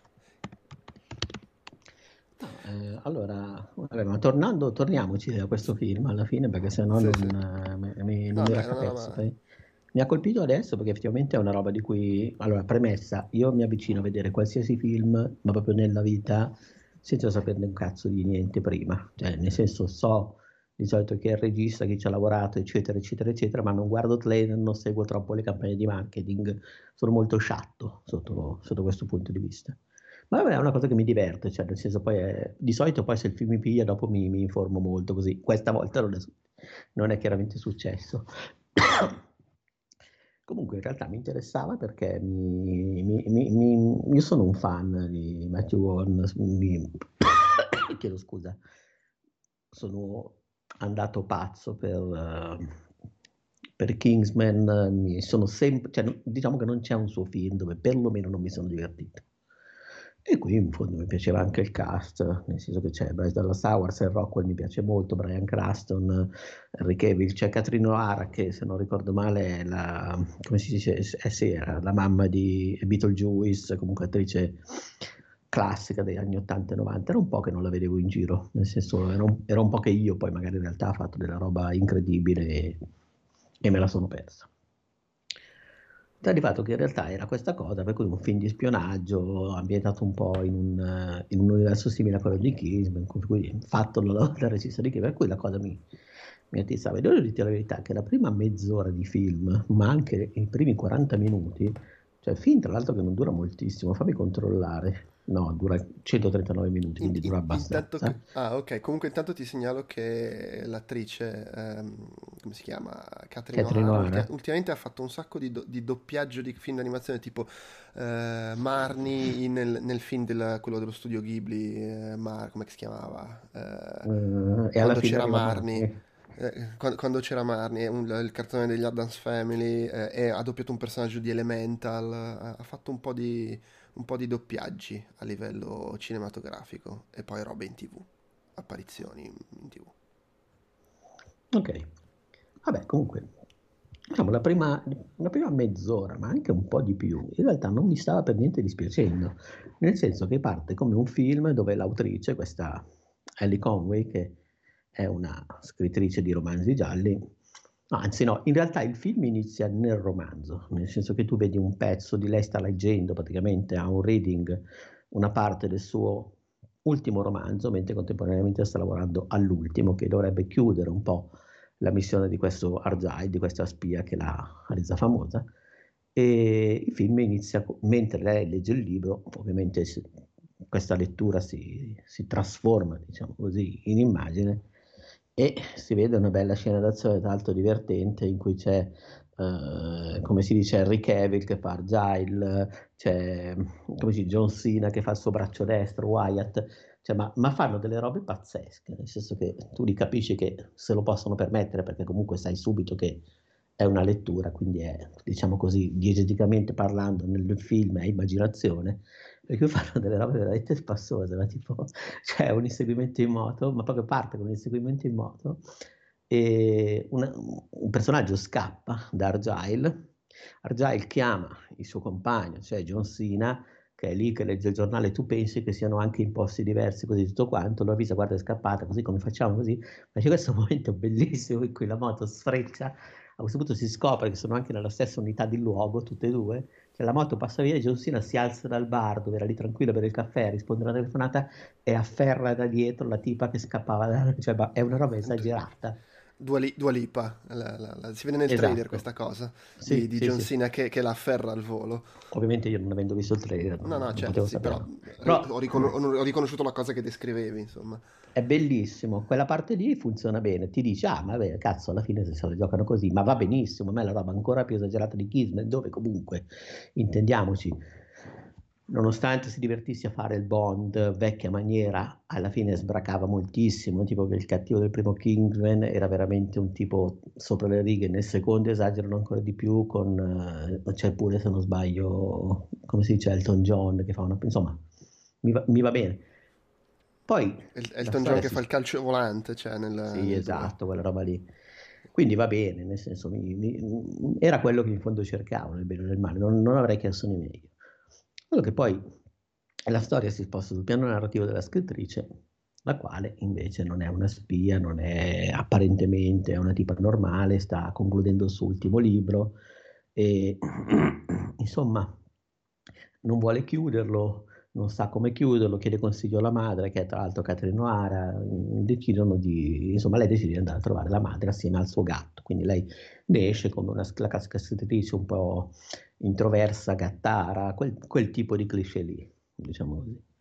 E, e vabbè, quindi cambia registro, dico vabbè, quindi era tutta quella parte lì. Lei si barca, quando, sono in tre, quando è in treno stanno dalla madre, però praticamente entra in gioco uh, Sir Rockwell, il quale si rivela essere una spia, e dice guarda, tu in realtà sei una scrittrice così tutto quanto, sei una spia, però per qualche motivo tu nei tuoi romanzi hai azzeccato troppe trame dello spionaggio internazionale, per cui sei diventata pericolosa, ti vogliono fare fuori, io adesso ti proteggo, eccetera, eccetera. E c'è un'altra parte di film, sempre più o meno nella prima mezz'ora, 40 minuti, dove Sam Rockwell eh, si diverte a diciamo, decostruire quello che lei credeva essere il cliché delle spie, perché se da una parte il personaggio interpretato da Henry Cavill, al Jai che lei descriveva, è un personaggio alla metà tra Bond e Ethan Hunt, quindi è un, uh, un vincente in maniera convenzionale, uh, Sam Rockwell invece uh, entra in scena in maniera sciatta, è apparentemente sconclusionato, insomma fa un po' così l'antieroe della situazione, però fa, bravo, fa Sam Rockwell. Sì, fa, fa Sam Rockwell. sì, fa Dai, Rockwell. tutto quello che hai raccontato fino adesso è sostanzialmente quello che si vede nel trailer. E che cazzo? No, no, lo, dico, lo dico perché, cioè, nel senso, sembra che stai raccontando tutto il film, ma veramente è quello che è svelato anche nel trailer, ecco. No, no, no, no, certo, ma in realtà il problema inizia nel momento in cui il film Inizia quando ci sono le cose che il trailer non ti fa vedere. Esatto, Forse, cioè, forse non è un lì- caso. Fino a quella parte lì, ok, mi va benissimo il fatto che lei, la decostruzione della spia, il fatto, cioè all'inizio eh, anche il rapporto tra loro due è molto in stile eh, film d'avventura di una volta, ecco, è- sembra preso pari pari dal mistero della pietra verde, sembrano Michael Douglas e Catherine Turner, cioè ti giuro, quindi non so se hai presente, lui che è un Indiana Jones però molto più buffone per certi Sì, versi sì, sì. e lei invece che è la tipo così quindi è veramente quella roba lì. Per cui ci- c'è l'action comedy un po' alla vecchia che però non mi dispiace. Quindi poi con un bel cazzo loro sono affiatati e pe- pensavo bene cazzo il problema è che a un certo punto c'è un altro ribaltamento in cui mm, questo non lo sto a svelare però in qualche modo viene decostruita anche questa formula a favore invece di un, ehm, come si può dire, un eh, film di spionaggio che vuole, tra virgolette, ovviamente prendersi sul serio, quindi dirti che in realtà lei era davvero una spia, fa una mossa di total recall, diciamo così, eh, in cui alla fine pensi che... e contemporaneamente cerca di mantenere a galla anche il discorso metanarrativo che all'inizio era messo dentro come esca- espediente per far funzionare la parte di commedia.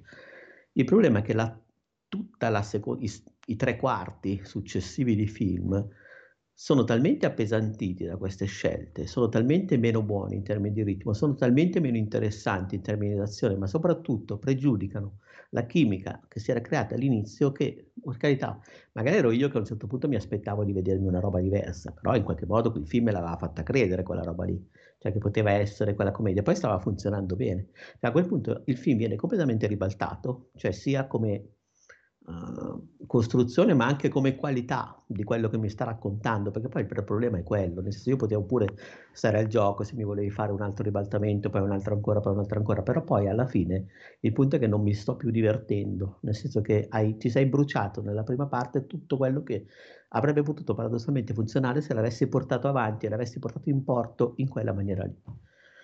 Il problema è che dopo diventa veramente un pasticcio, non so, non riesco a dirlo diversamente. Che, che, vabbè, mi fido, cioè nel senso... E, Eh, non so e la sa- no, beh, fi- la di finale quei è film, bella? è uno di quei film dove mi aspetto che tu salti fuori con qualche, cioè con quelle robe che mi convinci, perché effettivamente, oh, nel senso, io sono uscito dalla sala pure un po' frastornato. Ho capito. Cioè, Eh, non non e- so, e non ero eh, completamente sicuro di aver visto una minchiata, non so spiegarti, perché l'altro troppe la- cose la- interessanti all'inizio. Eh, leggevo appunto che la scena d'azione finale è anche divertente, ma è molto simile a quella di- del primo, dice, del primo Kingsman, tutta colori e robe esagerate.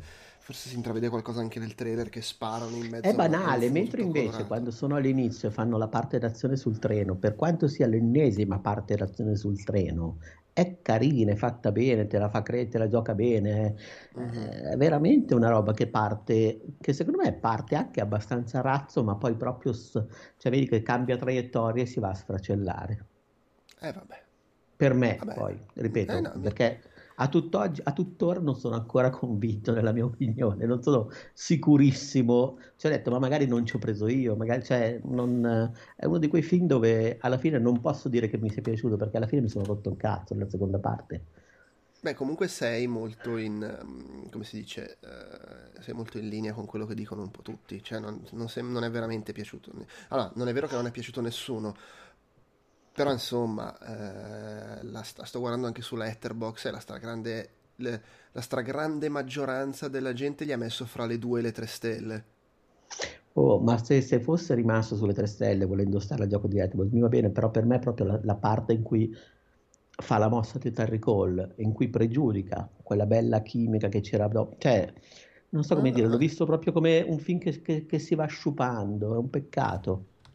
No, no, eh, ma perché? Per carità va bene. Eh, mi fido, nel senso io non l'ho visto. No, fai male, non dovresti fidarti. Eh, ma non credo che fa- no... guardarlo, recuperarlo in futuro e farmi cambiare idea. Questo... Ma, prima o poi secondo me succede- succederà perché sì. appunto li ho visti tutti, perché non guardare anche questo? Nel senso, ci sta pure sì, guardarne sì, uno. Però in questo momento qua al cinema è rimasto solo nella sala più lontana ad orari per me scomodi, quindi non penso proprio che andrò andrò a vederlo al cinema. Colgo però l'occasione per segnalarti che chimica usato con quella valenza lì è una traduzione sballata dall'inglese. Bisogna dire intesa. Ah, c'è la chimica tra due personaggi. Sì.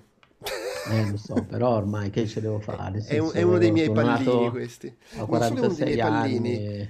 È una Ma poi ormai, ti, perdonami, come ti... tante cose che vengono dall'inglese sarà stato sdoganato, presumo. Eh, in... per, per, allora, a livello di cioè... dizionario no, nel senso che se cerchi su, che ne so, Treccani, eccetera, ma soprattutto è una delle cose ancora, e ti, ti, tra l'altro ti diffido dall'usare la tastiera con questa violenza perché si Adesso ti sto cercando di mettere sotto. Comunque no, eh, nel senso eh, è anche una... Che... È una roba che ti trattano male se la, se la fai in una traduzione in cui c'è qualcuno che fa la revisione. Allora, proprio... sono, da, sono, sono, d'accordo, mi fido di contro Mm, sono contemporanei, cioè nel senso capisco che a un certo punto uno i codici li deve fermare perché altrimenti non c'è più un terreno comune sulla lingua.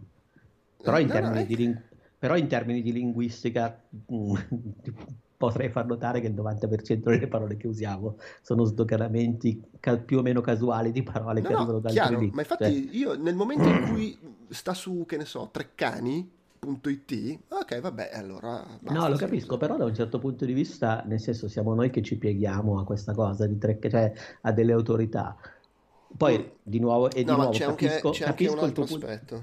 Capisco, no, aspetta, vai, scusa. Se, secondo me, chimica fa parte di tutta una serie di termini che a noi sembrano usatissimi perché sono usatissimi dal circoletto, cioè quelli che scrivono, quelli che scrivono e leggono la roba in inglese, eccetera, eccetera, eccetera, ma fuori nel mondo reale cioè, non, è, non, è, diventato un termine di uso comune come lo usiamo noi. Posso sbagliarmi su questo? Come no, anche su tre cani, elettiva, simpatia reciproca a due più persone.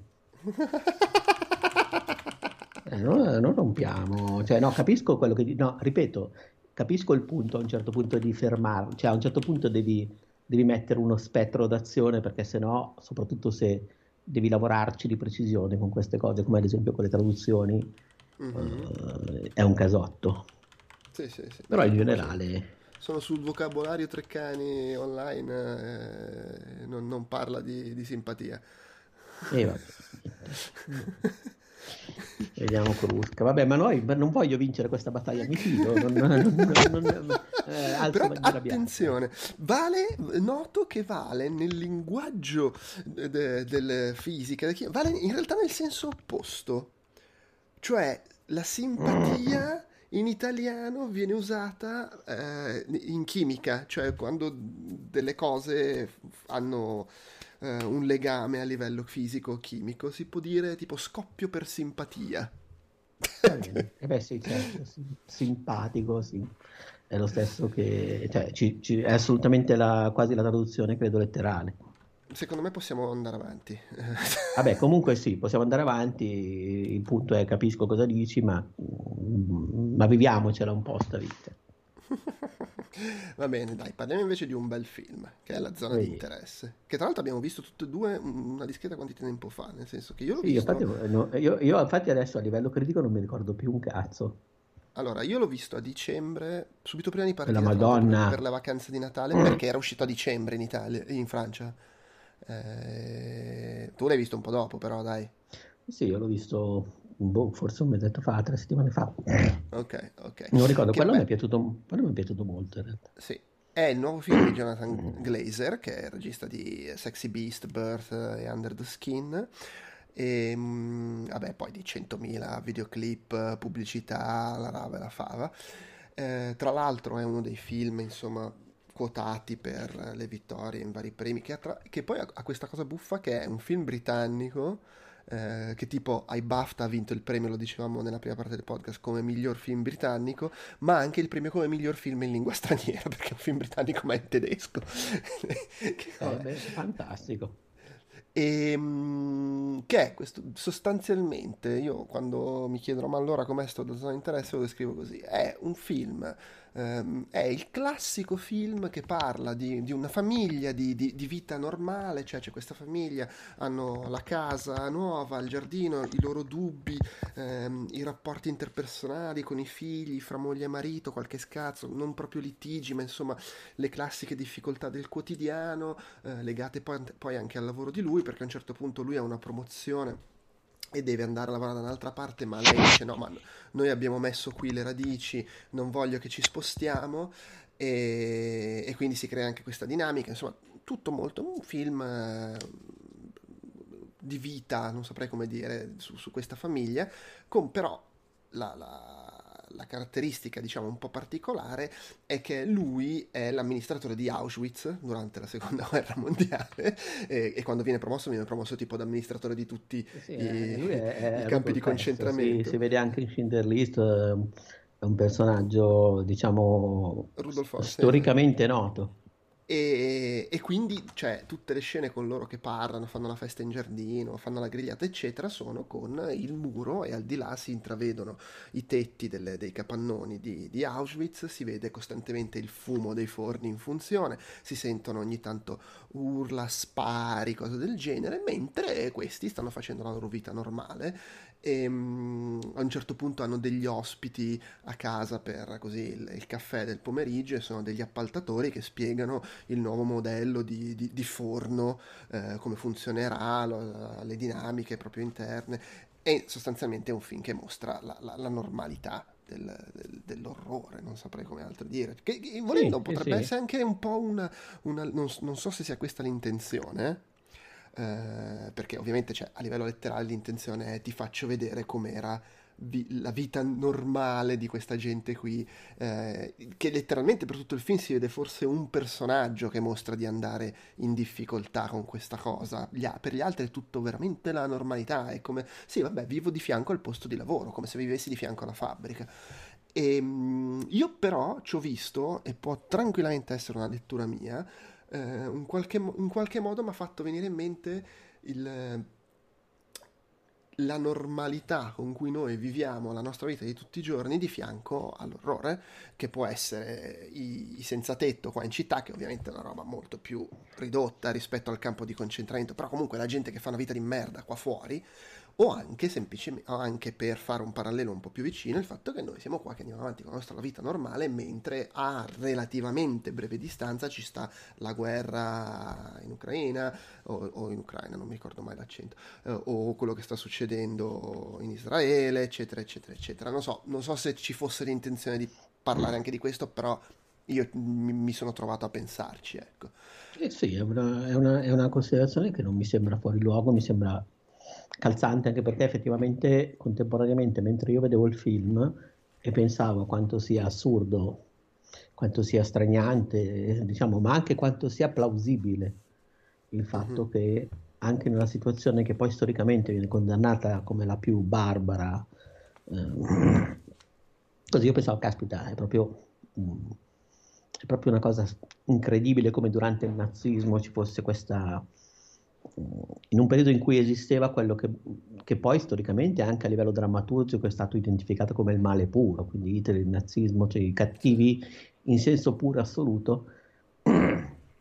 E poi pensavo, però, beh, in effetti è solo perché adesso non ci occupiamo relativamente, relativamente nel senso che non eh, mandiamo avanti le nostre vite mentre comunque c'è la Corea del Nord, ci sono distratti dittatoriali, ci sono torture mh, mm, mh, al, sia dentro che fuori l'Occidente, cioè probabilmente ci sono situazioni al, mh, comparabili, non so dirti se paragonabili o meno, ma comunque mm, diciamo bestiali e disumane e violentissime delle quali comunque non ci interessiamo.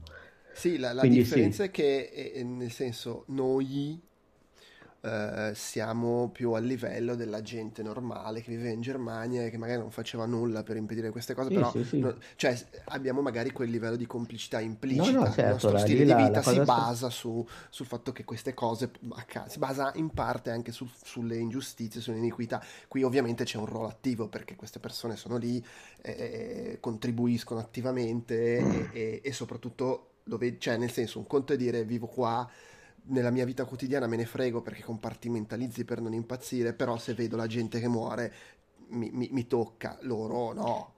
Sì, in, in questi per certi versi è quasi un'antitesi di Schindler List, nel senso che Schindler List, per un tra l'altro, buona parentesi, ho visitato entrambi le strutture di concentramento, perché tra l'altro nel film si vede anche come eh, nel presente alcune zone, alcune circostanze del, così sono state musealizzate. Uh-huh. E... Cioè, Io sono stato a quello vicino a Berlino, non, non mi ricordo come si chiama. Di, di Mauthausen? Forse, non ricordo. Vabbè, non è, non è importante. Va bene. No, Mauthausen mi sa che è in Austria. Comunque, vabbè.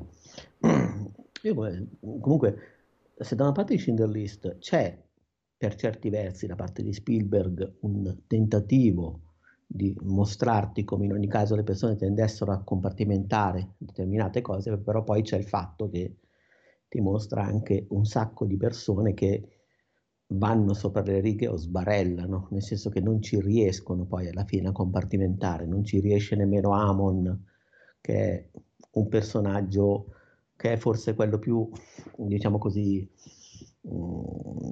malvagio nel contesto del racconto, ma anche vittima della situazione, anche quello che potrebbe, cioè ci prova a compartimentare, ci prova ad alzarsi la mattina a farsi il caffè, però poi, però poi non ce la fa, non riesce, non sopporta il rumore eh, e alla fine si vedono anche molte scene, delle sequenze in cui vengono commesse così, in cui gli stessi tedeschi, gli stessi nazisti, perché poi in quel periodo non erano tutti, questi sono sovraeccitati, sono sono comunque, diciamo così, indemoniati nelle cose. In questo film invece eh, è davvero una persona, una coppia, una famiglia che per certi versi, poi io non sono abbastanza informato, non so come effettivamente il signore e la signora S abbiano vissuto realmente questo periodo, quindi mi, mi posso solamente appoggiare su quello che il film cerca di dirmi, che probabilmente non è la, la realtà, sicuro non è al 100% e né come nel romanzo di Martin Amis da cui è tratto il film. Tra l'altro apro una parentesi, eh, mi ero dimenticato, te l'avevo scritto una volta, che Martin Amis, che è comunque un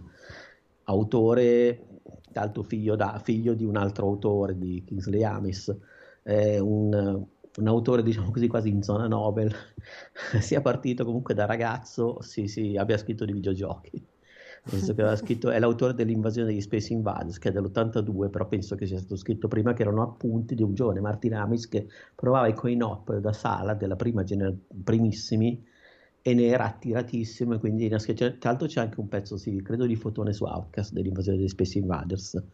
E, e niente, mi ha fatto divertire questa sì, cosa perché alla fine... Ed è ed è, non è il suo primo libro, però è il suo primo libro di, di non, che, non, che, non, sia un romanzo, insomma, di, non di finzione.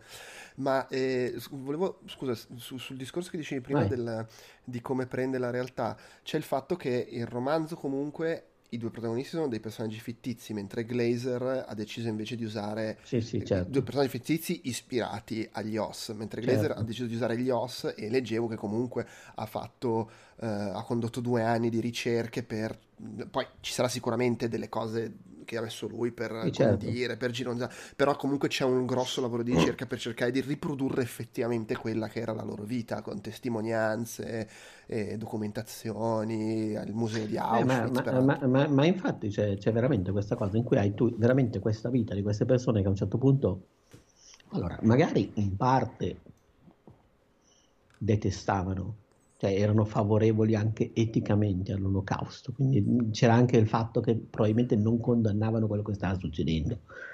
non di meno è un film talmente straniante perché tu hai sempre un punto di vista, quasi sempre, il punto di vista del loro tran tran, delle loro discussioni, del fatto che lui viene trasferito e la moglie rimane sola così, però poi in realtà Auschwitz, nonostante, diciamo così, non, le zone di la parte dedicata alla prigionia e alle violenze è sempre presente in termini sonori, cioè uh-huh. la, cosa, la, cosa, singolare è che poi tu pensi che questi personaggi si siano anche abituati al rumore di fondo, solo che tu spettatore a questo rumore di fondo non sei abituato, per cui tu hai due piani completamente eh, opposti, cioè la loro eh, vita quotidiana e contemporaneamente hai questo rumore che ti ricorda continuamente cosa cazzo, cosa sta succedendo. Secondo me questa è probabilmente anche la cosa più banale che si può dire del film, però è anche quella che mi ha, eh, che mi ha colpito di più, perché il film non, ti, non, si dimentica mai di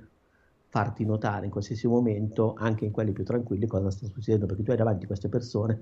Tra l'altro è, è un film che si prende anche la briga di raccontarti come all'interno di questo spazio ci sia comunque il tentativo della vita di, o non solo di normalizzarsi, ma di emergere c'è una sequenza in cui c'è ad esempio uno dei figli maggiori del, di, di, del protagonista che ha un flirt, ha un, è solamente un pezzettino, perché a un certo punto invitano degli amici a passare l'estate, eccetera, eccetera, eccetera.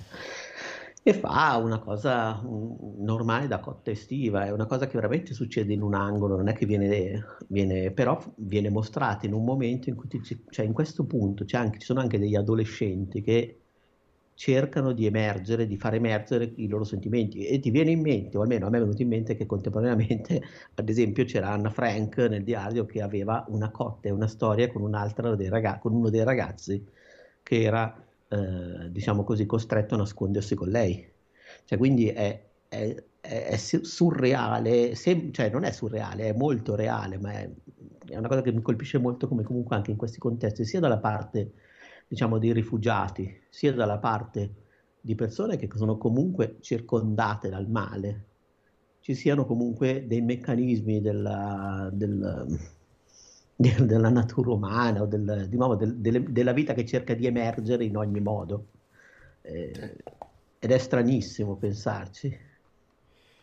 Sì, ma tra l'altro quello che dici del suono, eh, ho visto un, um, una citazione di, di, di coso, di uh, Jonathan Glazer che lui dice che proprio dal suo punto di vista, no, no, lui definisce il suono come l'altro film e probabilmente il film è la, il virgolettato.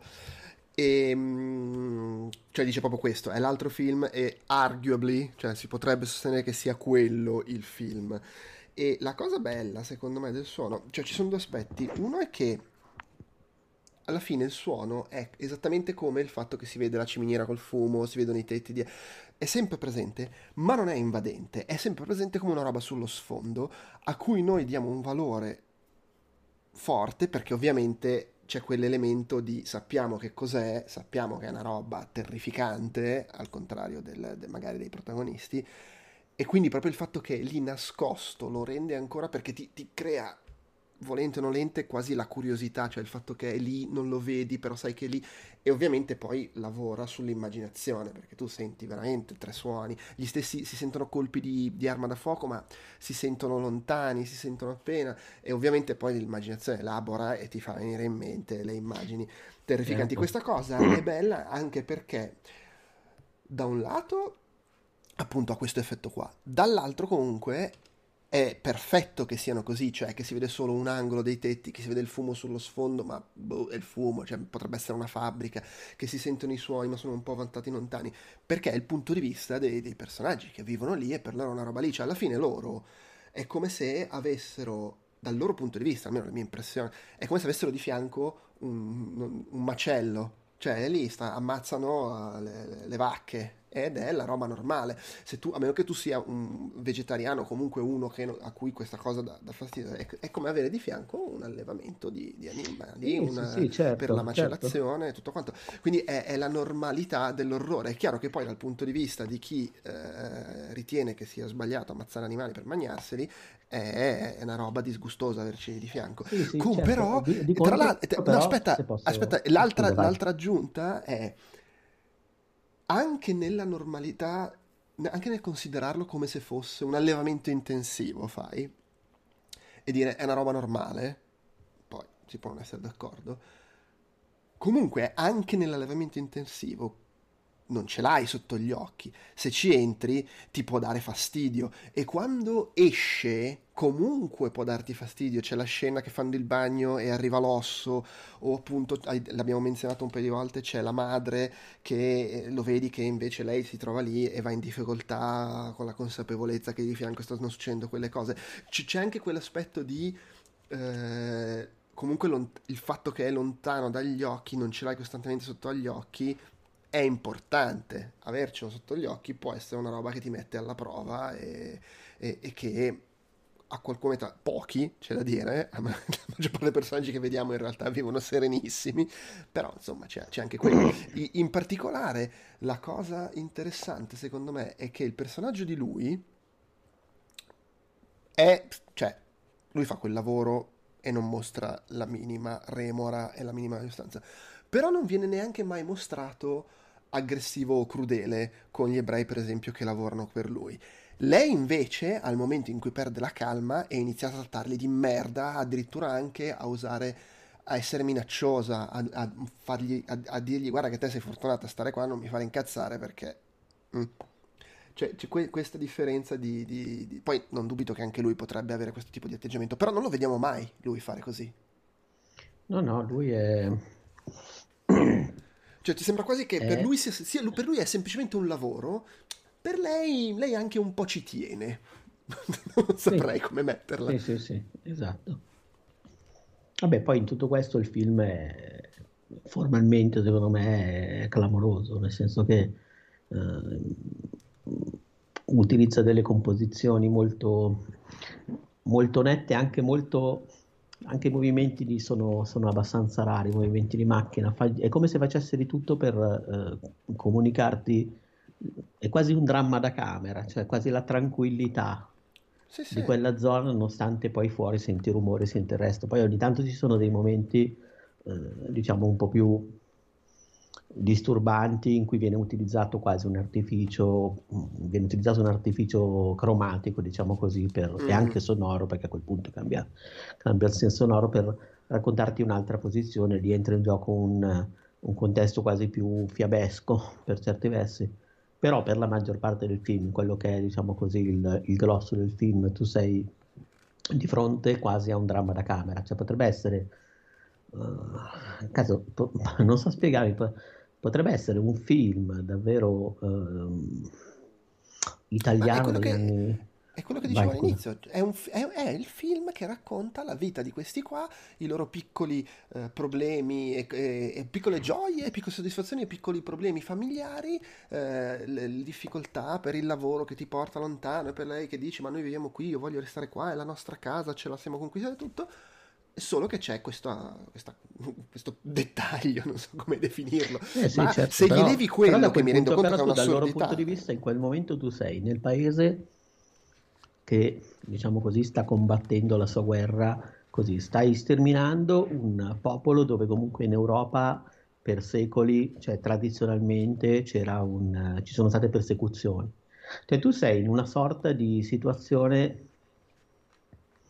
e non lo so, è molto strano, nel senso... Mh, mm, è, è, è, probabilmente una cosa, cioè, non dico che sia come avere il macello di fianco, perché no, secondo, me quello, secondo me quello no, nel senso che è molto, è molto, molto difficile, cioè è vero che uh, in un macello ci sono dei mammiferi, noi siamo come categoria... No, allora, siamo vicini... Dire... Cioè, è quel genere di normalità Poi è chiaro che è una cosa sì, diversa, perché anche però perché secondo me è impo- se hai il macello di fianco, pens- lei non dice oh è giusto far male a questi qua. Eh vabbè oh, magniamo cioè c'è comunque un punto di vista diverso sul perché viene fatta la cosa. Però no, è la d'accordo però di fatto eh, nel senso è molto più molto più difficile non provare empatia per eh beh, per, esseri della, cioè per una questione specista ecco per cui sì, secondo sì, me sì. tu è, è, difficile pensare o credere che loro fossero davvero così distaccati. D'altro canto, poi tu pensi, caspita, però alla fine sta, sto paese, sti razzisti erano tanti eh, e tanti erano impiegati in questo tipo di industria, tra virgolette, in questo tipo fa, di attività. Non c'è, minimo, non c'è, la minima umanizzazione, cioè non, non, c- non c'è un singolo momento, è, è, chiaramente voluta questa cosa e non so se corrispondesse alla realtà delle figure storiche, ma to- se tu togli i bambini che ovviamente hanno un certo tipo di consapevolezza e poi comunque loro sono, sono indottrinati dai genitori e che gli vuoi fare? Sono indottrinati dai genitori, loro sono vissuti, loro sono vis- nati e cresciuti quel, nel sì. nazismo, quindi è tutto quello non che ci conoscono. vanno non ci vanno neanche. Non ci vanno e soprattutto è vero, quando, vanno, e soprattutto quando escono in tutta la zona, cioè la zona è anche una zona di campagna con sì, sì. zone di divagazione, ogni tanto vanno a cavallo, c'è il fiume, cioè volendo tu quella roba la senti ma non la vedi mai. Esatto. Bam, tu bambino. E non c'è un sì, a parte la madre di lei, che a quel momento di crisi, tutti gli altri personaggi adulti non hanno mai mai un singolo momento di esitazione, di riflessione su quello che sta succedendo. No, cioè, no, addirittura zero, le, le dicono zero. hai trovato qui il tuo, cioè il mio paradiso, l'ho trovato qui, è vero. Sì, sì. Cioè, que- per si, questo si dico che come... anche, si, si, si, congratulano anche per la, per la bella casa, per la bella situazione invidiabile. Infatti, per questo dico che è come avere il macello, ma dico come avere il macello perché voglio fare il però, confronto con qualcosa in cui vengono no, no, uccisi degli esseri viventi, ma in realtà come la vivono loro e come, come la vivono loro sembra veramente come se avesse di fianco la fabbrica. Sì, però secondo me c'è un tratto dove ti...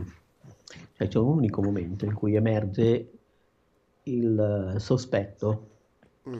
che anche la loro situazione non fosse completamente ordinaria in quel tipo, per quel tipo di situazione cioè quando praticamente lei, lui sta per essere trasferito, chiede e ottiene la possibilità che la famiglia rimanga lì perché la persona che gli subentra, come dice la moglie, dice non vorrà mai vivere qui, vorrà stare in città, gli altri ufficiali vogliono stare in città, quindi se possono possono prendere distanza, ovviamente noi non sappiamo se questa cosa è per questioni di mondanità, nel senso che... Eh, secondo, secondo me è quello, secondo me è quello, perché comunque se ci pensi c'è un pizzico di alienazione nella loro vita, ma a me sembra che sia dato semplicemente dal fatto che vivono isolati. Certo. Non, non, sì, però secondo me è, è, plausibile anche pensare che, per esempio, questo Può di nuovo essere. collegandomi ad alta cinematografia sul genere, ci sono ufficiali che non sopportavano l'odore, che non sopportavano mm. la cosa, che erano perlomeno infastiditi dal contesto, però vedi, a stare lì.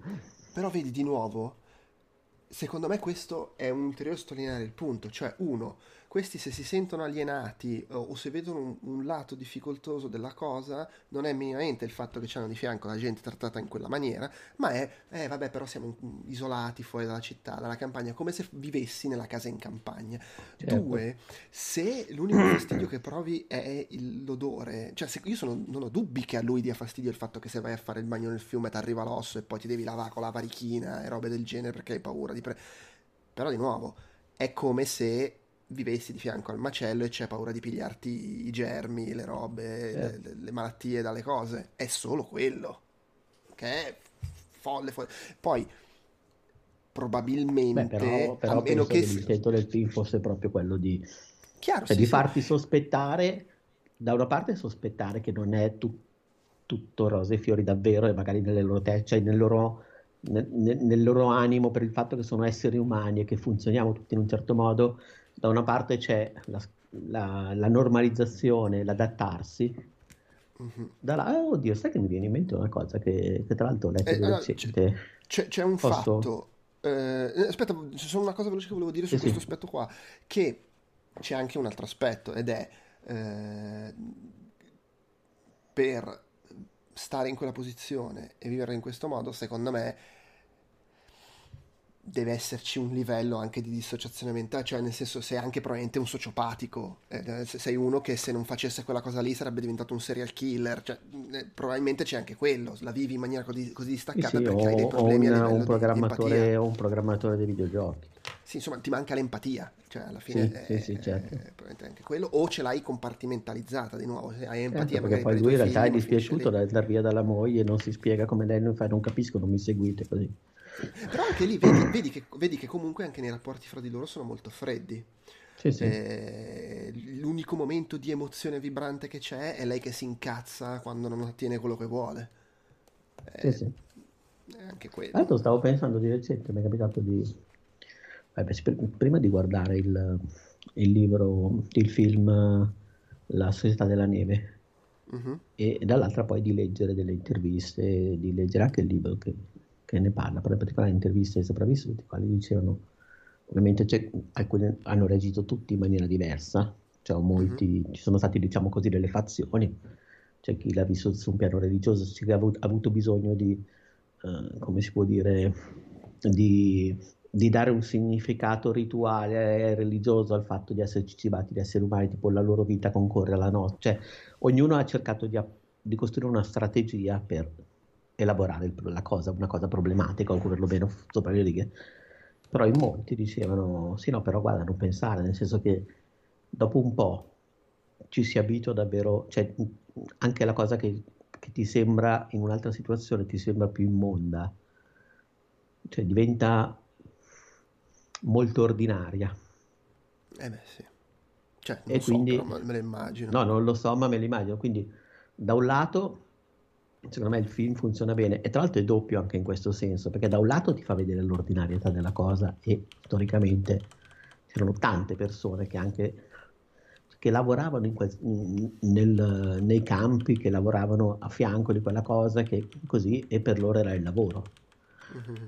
Ci sono anche stati casi di persone che questa cosa l'hanno, uh, l'hanno ovviamente su- vissuta male e ci sono stati casi di persone che si, certo. si sono ribellati alla cosa, che sono diventati eroi della, que- hanno aiutato, dato, cercato di liber- cioè nel senso è ovvio che lo spettro delle reazioni a questo tipo di cose è molto ampio. Sì, sì.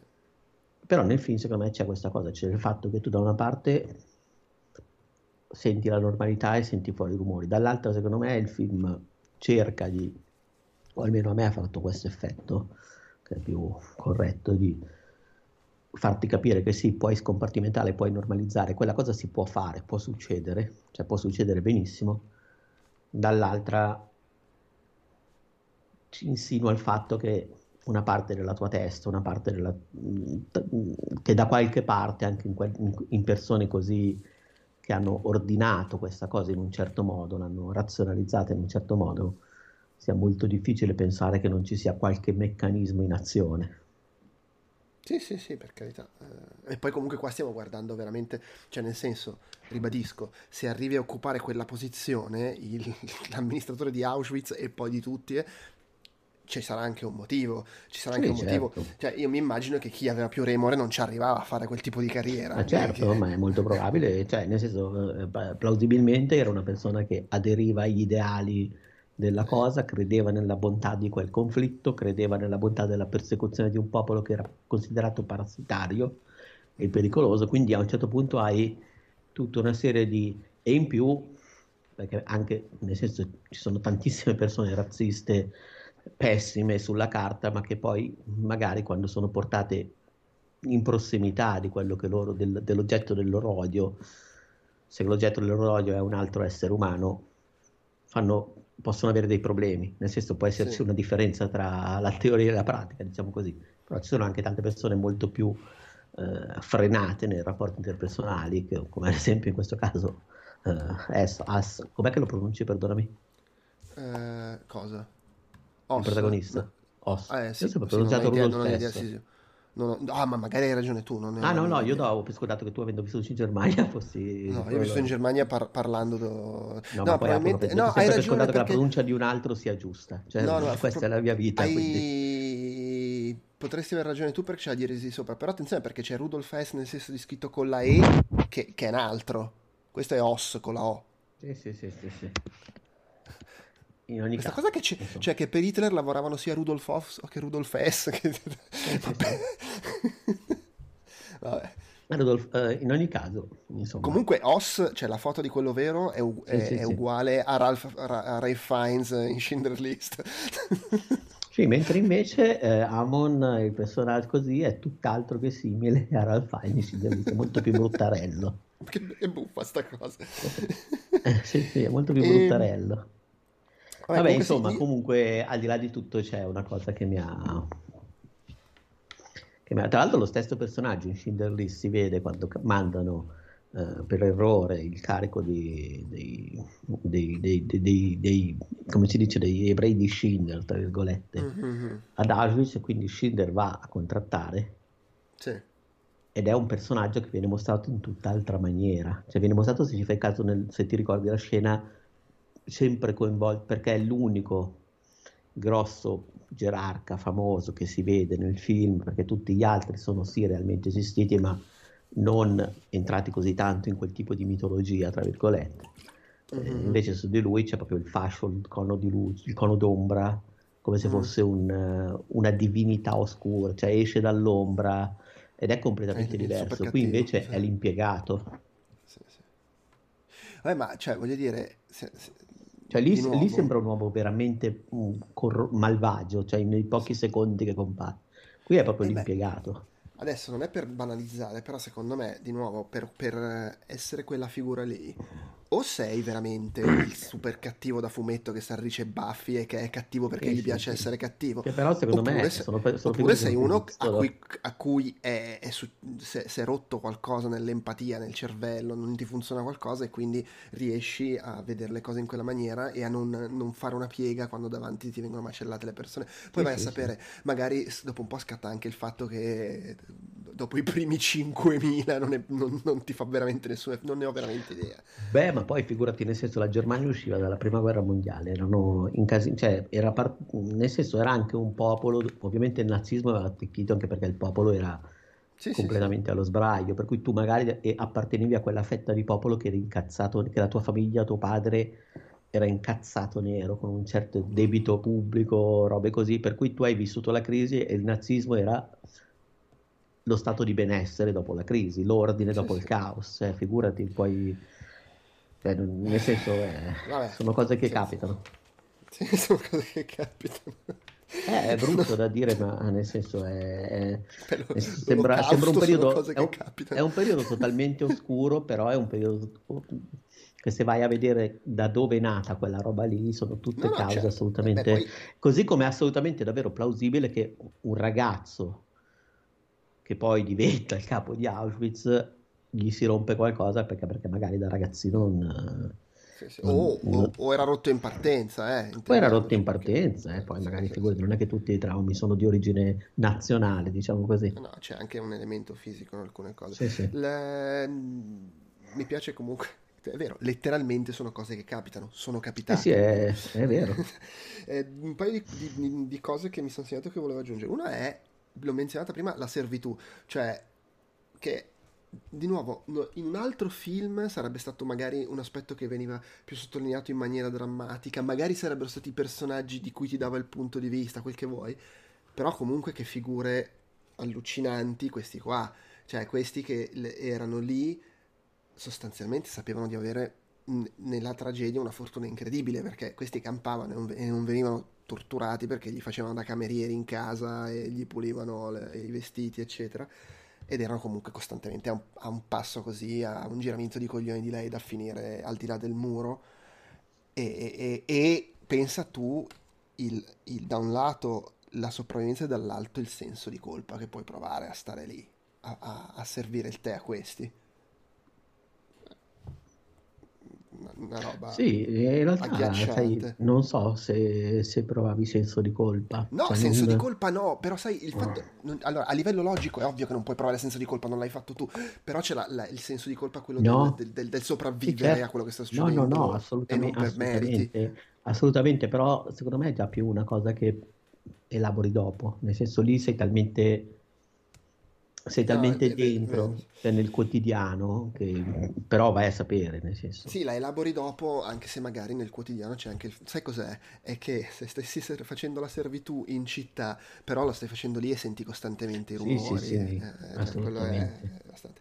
poi un'altra Vabbè, cosa che volevo certo. dire che, che... no scusa dimmi dimmi no no vai no, un'altra cosa che volevo dire è che lo dico per chi magari ci ascolta, non l'avesse ancora visto e stesse pensando. Secondo me è anche giusto dire che, abbiamo detto, è un film eh, da, da camera che racconta, sti qua, è un film molto lento, cioè ha questo ritmo molto, molto compassato, molto, non, non, non c'è una trama coinvolgente che ti trascina, non c'è un montaggio serrato, è una roba eh, molto diversa da quello che magari uno si aspetta pensando ah cazzo il film che parla di Auschwitz poi con questo punto di vista chissà come l'affronta lo affronta in una maniera bellissima intelligentissima però è un monolito devi, devi essere cioè per assurdo considerando le robe allucinanti che sta mostrando e che sicuramente possono toccarti, può anche essere un film che lo guardi e ti rompi i coglioni, perché non succede veramente, è, è, un film in cui non succede nulla a livello narrativo, è proprio la vita di questi qua, eh, e che di nuovo fa parte del, del, piano, tra virgolette, perché il punto è proprio mostrarti che non succede nulla, è, è, è semplicemente il, il, come dire, loro che, so, che, sono lì e che vivono la loro vita, ma non, non, non, non c'è un elemento di, di, di, di, colpi di scena, di, cose che succedono, roba del genere. Sì, è semplicemente questo.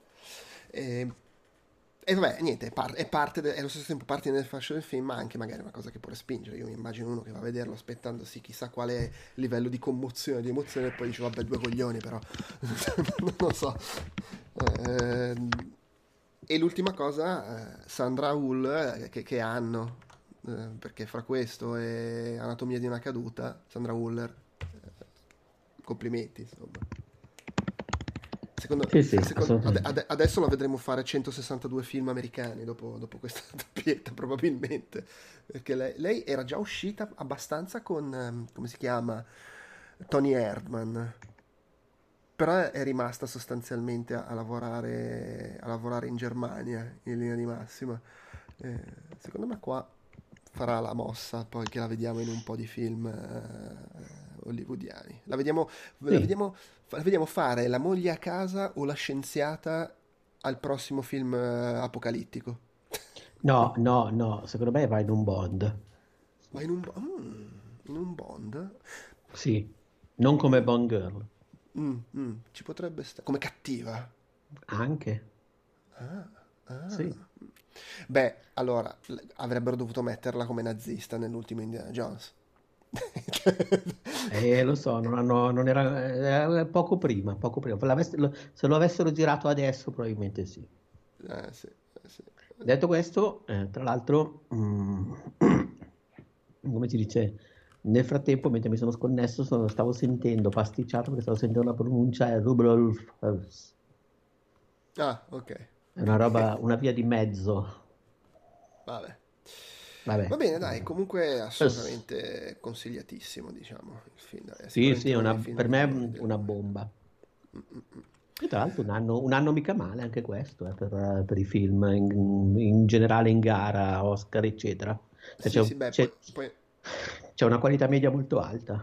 Sì, poi noi abbiamo sempre la cosa che, ehm, come si dice, eh, a inizio anno ci arrivano quelli che sono i, i rimasugli dell'anno precedente e quindi sì, sì, certo. e, e, spesso è un sacco di roba figa perché sono comunque film magari usciti a fine anno per competere nei coi no, premi. No, beh, certo.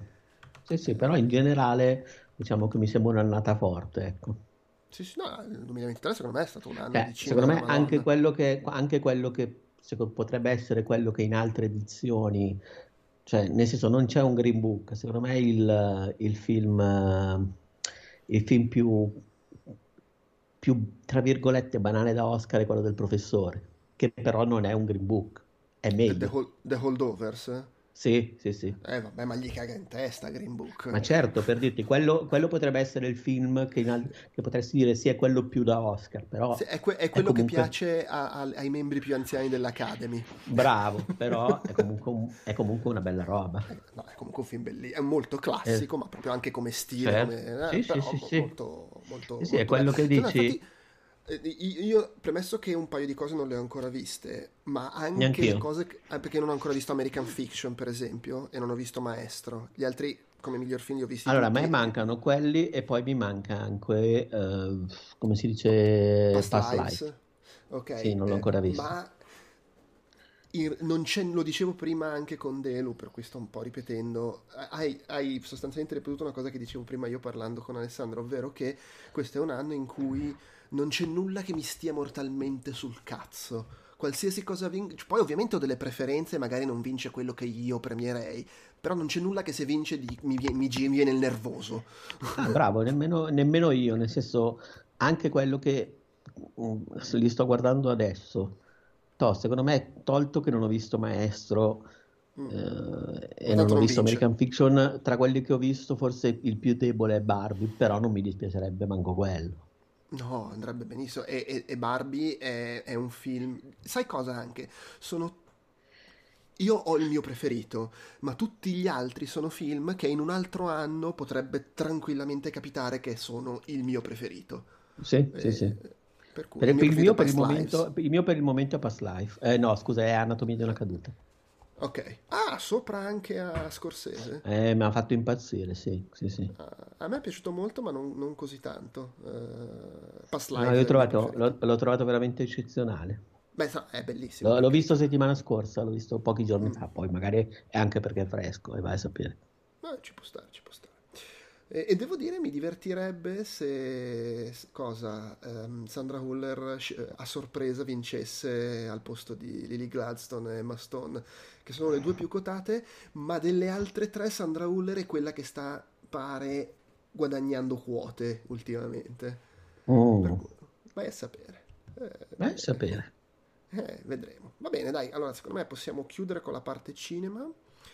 E tu volevi parlarmi di questa serie che è arrivata su Netflix, di cui ho visto il trailer, e quello, eh, la serie è House of Ninjas. Io quando ho visto il trailer ho pensato, ho pensato due cose. La prima è, vabbè, ma è gli, è gli incredibili, solo che sono ninja invece che supereroi. Eh, e, e la seconda cosa che ho pensato è che o è molto bella o fa schifo dal trailer. Mi ha dato questa impressione. No, secondo me, allora, è una cosa che nella media in positivo, nel senso che non è una serie clamorosa, dubito che eh, non, non l'ho ancora vista tutta, sono a metà, mm. dubito che eh, me, me, la ricorderò tra un anno, eccetera, okay. eccetera, eccetera. Non di meno per una serie su cui sono capitato perché era una sera in cui ero stanco, non avevo cazzo di giocare e, e di impegnarmi e volevo provare qualcosa di nuovo che fosse anche accessibile. Mm mi era capitato di leggere poco prima dei commenti positivi su quella serie, l'ho iniziata e effettivamente è gli incredibili coi ninja, il che, attenzione, per me va benissimo. È, nel senso, è molto simile, tra l'altro, ma meno iperbolico rispetto all'ultimo manga dell'autore di I Am Hero. Scusate se batto sulla tastiera, ma non riesco a ricordarmi il titolo. Comunque sembra quasi un, cioè sembra quasi un, uh, come si dice, un... Uh, uh, sembra quasi che l'abbiano proprio preso esempio. Tra l'altro è, è, è eh, creato, ideato da, come si chiama? Dave Boyle. Esatto. Parente? Non lo so, eh, chiedo. No, non credo. Eh, okay. che, che, è assolutamente americano, anche se ha studiato giapponese all'università. E poi eh, io leggevo che ha fatto diversi film, sempre comunque legati. Ha, fatto, con... ha fatto anche il, il, missionario mormone in Australia. Quella. Beh, poi così, finisce, beh, poi, poi, così, sì, poi così finisce a fare le robe sui ninja, ovviamente. Se ci sì, vuole. Sì, è, è, sì, è comunque un po'. Allora, nel senso, va benissimo e non dubito che conosca l'argomento. Eh. È un, è un po' rimane comunque un po' assurdo che la serie sui ninja la faccia l'americano che ha studiato il Giappone. Soprattutto sì, sì, poi certo. oggi che Netflix produce costantemente serie nei, nei, nei, luoghi in giro per il mondo, fanno la serie giapponese ambientata in Giappone, sui ninja, con tutto il cast giapponese, fatta da un americano. Allora, ci sono tante belle scene d'azione, ovviamente fatte come Dio comanda, e non so se quelle le ha dirette lui, vai a sapere. Eh, Mi dicevo la serie. Tutte le puntate sono dirette da lui e questo Kento Kaku. Quindi magari, magari... Kento Kaku ci ha, messo lo, ci ha messo lo zampino, però non, so, non sapendo chi sia sono a pregiudizio.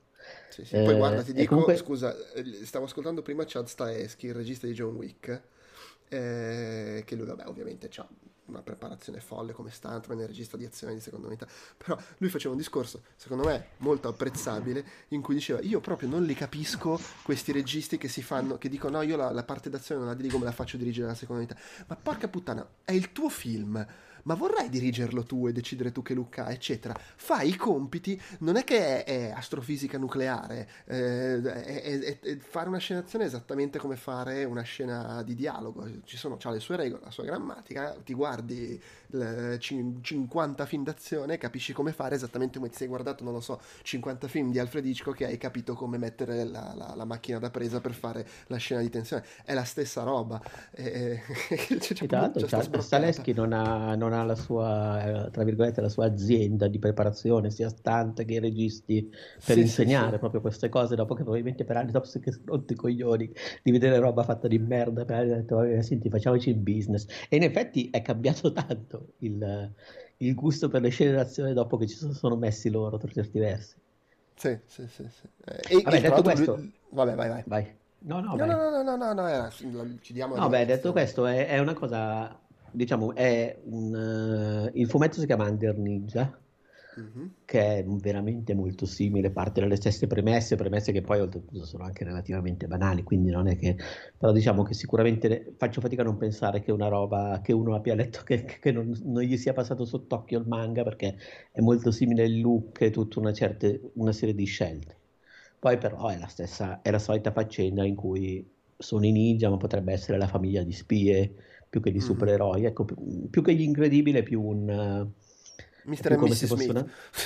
Esatto, bravo, è come se fosse una famiglia di spie, più che perché poi in realtà quello che viene richiesto ai ninja nell'ottica di questa, di questa serie, così come anche in Under Ninja, nel manga, ma poi in generale molto immaginario, è un lavoro di spionaggio, quindi in realtà loro sono, cioè fanno a un certo punto la moglie, perché sono il marito, la moglie, il figlio e la figlia e poi c'è il figlio più piccolo che non sa che la famiglia non sa ancora questa cosa, poi c'è la nonna e c'è un nella prima puntata, questo viene detto proprio nei primi minuti, c'era un altro figlio, il figlio maggiore, che invece era quello destinato a prendere le di questa famiglia, di questa attività di famiglia, perché poi loro discendono addirittura da Torianzo, per cui c'è proprio una, una storia di famiglia.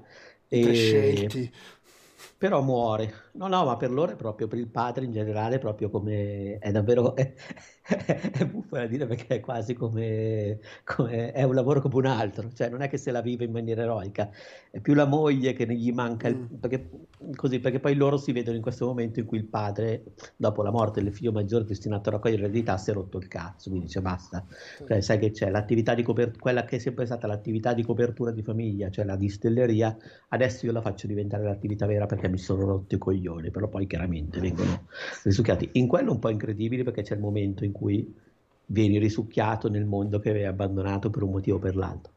Però poi per il resto, per di più, la dinamica è da film di spionaggio. Mm-hmm.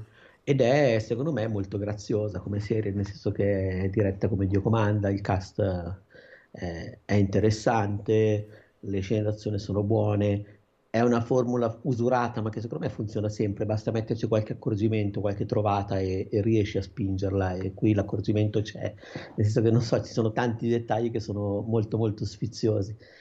Ad esempio, banalmente, la figlia, la figlia adolescente, diciamo così, universitaria, quando le si rompono delle cose, cioè la roba da ninja se la va a comprare su Amazon, Amazon GT, perché tanto c'è talmente, c'è talmente tanta imitazione di quella roba che è paragonabile, equiparabile, che se sei un ninja non te ne frega niente se è il pugnale antico o se è un pezzo di ferro, tanto te lo lisci a casa, te lo te, compra, cerca proprio è, tipo... è come in, in coso, in The Killer di Fincher, che lui compra su Amazon l'aggeggio per disattivare l'allarme. Sì, sì, sì, sì, sì.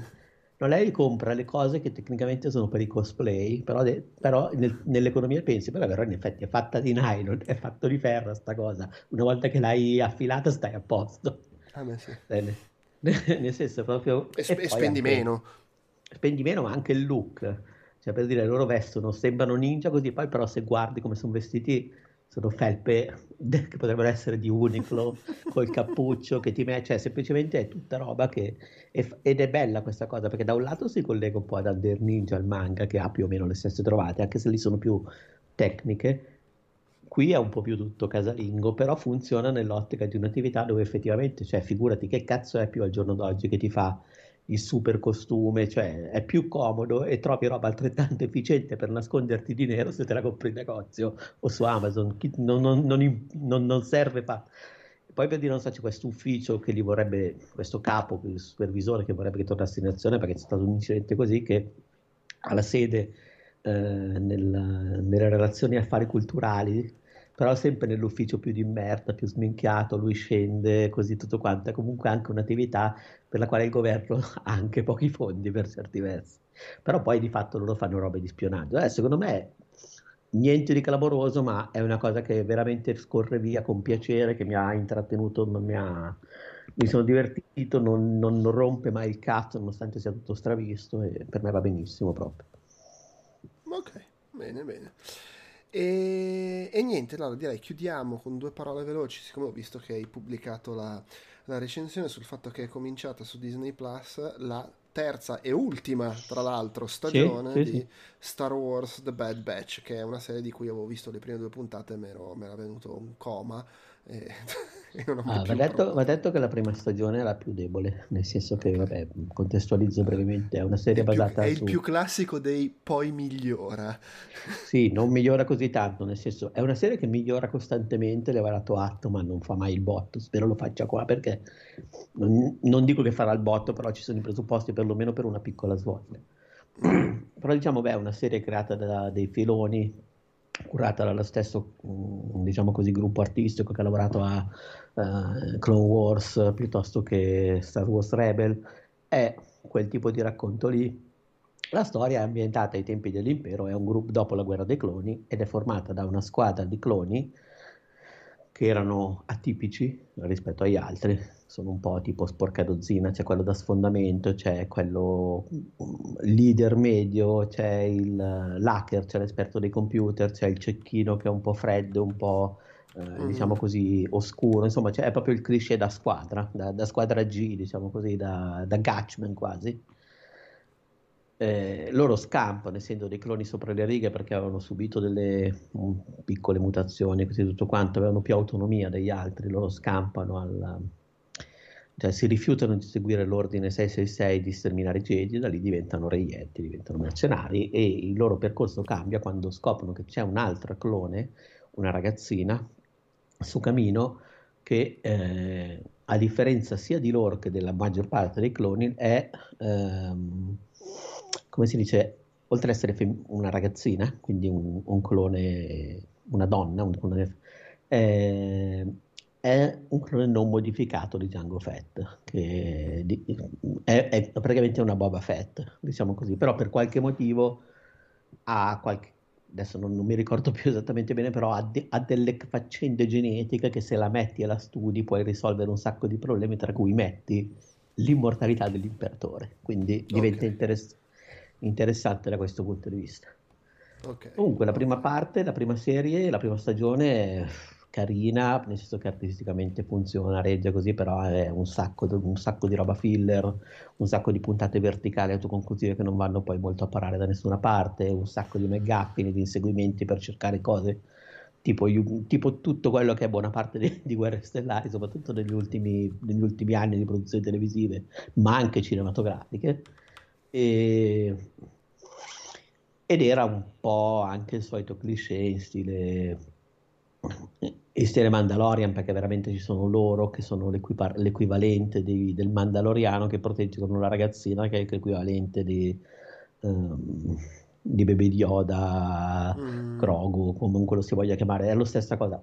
Nella seconda stagione però c'è questa cosa che in realtà diventa un po' più interessante perché fa una piccola virata in zona Andor, cioè ti fa vedere cose del mondo di Guerre Stellari che A non c'entrano un cazzo con la faccenda di Skywalker, il che è sempre ottimo, e B eh, che ti espandono delle cose che effettivamente hanno del potenziale da narrativo e soprattutto ti permettono di raccontare, di entrare anche graficamente in zone diverse e in questo caso c'è il fatto che effettivamente l'impero si è appoggiato, è nato grazie ai cloni che gli hanno permesso, hanno permesso a Palpatine di, fare, di vincere le guerre, rovesciare, fare il colpo di Stato, eccetera, eccetera, ma che poi l'impero attuale, l'impero poi che conosciamo nella trilogia classica, è fatto da gente che viene arruolata, che costa meno, che eh, la puoi prendere, fagli fare il militare obbligatorio, eccetera, eccetera, eccetera. Quindi non devi più pagare gente di camino per farti cloni. E quindi c'è tutto il problema di questi cloni, che da un lato hanno tempi limitati, perché hanno un processo di invecchiamento diverso, dall'altro sono disoccupati, dall'altro non sono più graditi, non sono più, cioè, ci sono tutti questi punti che effettivamente sono punti interessanti se non li tratti proprio male, che vengono trattati bene, che poi a un certo punto c'è anche razzismo verso i cloni, c'è anche proprio il fatto che vogliono, eh, c'è, c'è chi nell'impero li vorrebbe sterminare negli appositi campi, cioè proprio c'è anche questa cosa qui, non servono più, non sono veri esseri umani, fuori dai coglioni, li, li facciamo fuori, c'è proprio questo problema c'è la segregazione, ci sono zone legate ai cloni, cioè diventano malvisti. E questa cosa secondo me se la giocano molto bene, il problema è che se la giocano, sto parlando della seconda stagione, per 5-6 puntate il resto è la solita solfa. E sono 17 mm. puntate più 5, quindi fai 12, adesso non ricordo quanti sono, però parecchie puntate di solita solfa, alcune puntate effettivamente molto interessanti. la speranza è che nella terza, anche perché poi introducono un nuovo personaggio, che è uno scienziato che in qualche modo lascia intuire, anche considerato poi il fatto che Resto Filoni ha proprio creato la sua continuity, che ormai è, è, è, diciamo, è Mr. Star Wars, lascia intuire il fatto che probabilmente una scelta di questa, di questa cosa, cioè il fatto che ci sia appunto questo scienziato che eh, è in combutta con l'imperatore per uh, fare pasticci, cercare questa ragazzina Omega e fare esperimenti, lascia sottintendere che alcune scelte alcuni, alcuni, colpi di scena, tra virgolette, che abbiamo visto nella nostra trilogia possono, possono, nascere da qui, per cui magari qui c'hai la roba dei cloni di prima che vengono emarginati, eccetera, e cazzi e mazzi. Lo scienziato che in qualche modo entra molto più in continuity con quello che è successo, perché se la fa con l'imperatore si vede Palpatine, eccetera. Insomma, si, potrebbe essere che questa terza magari non tiri così tanto in lungo certe robe e magari vada un po' più dritta non mi aspetto che cambi ra- radicalmente, perché comunque cioè, la formula è questa, tot puntate che portano avanti una trama orizzontale e tante puntate verticali un po' pallose, però magari stavolta cioè, le, di, di, di, orizzontali ce ne mettono di più. Le prime tre comunque che ho visto e che sono andate in onda tutti e tre assieme su Disney Plus, credo un paio di giorni fa, perlomeno erano in continuity e funzionavano abbastanza bene, per cui non dico che sia la serie imprescindibile di Star Wars, però diciamo è andata sempre migliorando e non è male. Ok, va bene, va bene. Tutto qua, cioè, ha le sue idee, il problema è che sono idee che, che occupano sempre troppo poco tempo, finora hanno occupato sempre poco tempo in un sacco di puntate pallose anche.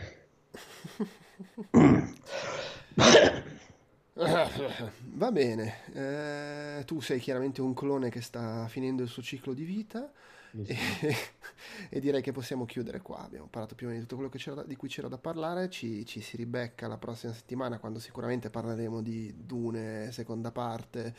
E, che io magari... attenzione non riuscirò a vedere fino alla settimana dopo, pensa. Eh, eh, però vabbè, ci saremo io e Alessandro sì, sì, sì. Dov- dovremmo vederlo per tempo e magari anche, ci infiliamo anche qualcos'altro, insomma, vediamo. Vediamo, vediamo se riesco a trovare posto, cioè se riesco a trascinarmi a Melzo mercoledì sera esiste questa follia. Noi abbiamo già, come si dice, preallertato la babysitter per mercoledì sera, quindi dovrei riuscire a vederlo per... per eh no, è un film che devo per forza vedere con Olga, perché lei è appassionatissima del primo Dune. Eh beh, sì, no, anch'io. Anch'io, e, okay. e, però, senso... e, però, dobbiamo trovare l'incastro lavorativo, soprattutto perché lei è molto più presa di me. Eh no, beh, sì, sì, assolutamente. Vabbè, insomma, comunque, parliamo di quello. E, e niente, poi vi ricordo che, la, che lunedì, quindi stasera se ascoltate il podcast appena esce, ma insomma il 26 febbraio registriamo il nuovo Outcast Popcorn retro dedicato a Reality Bites, eh, vabbè, giovani carini disoccupati. E fin d'esordio di Ben Stiller regista, se non ricordo male, se non mi confondo. È tutto, grazie Andrea, alla prossima. Ciao.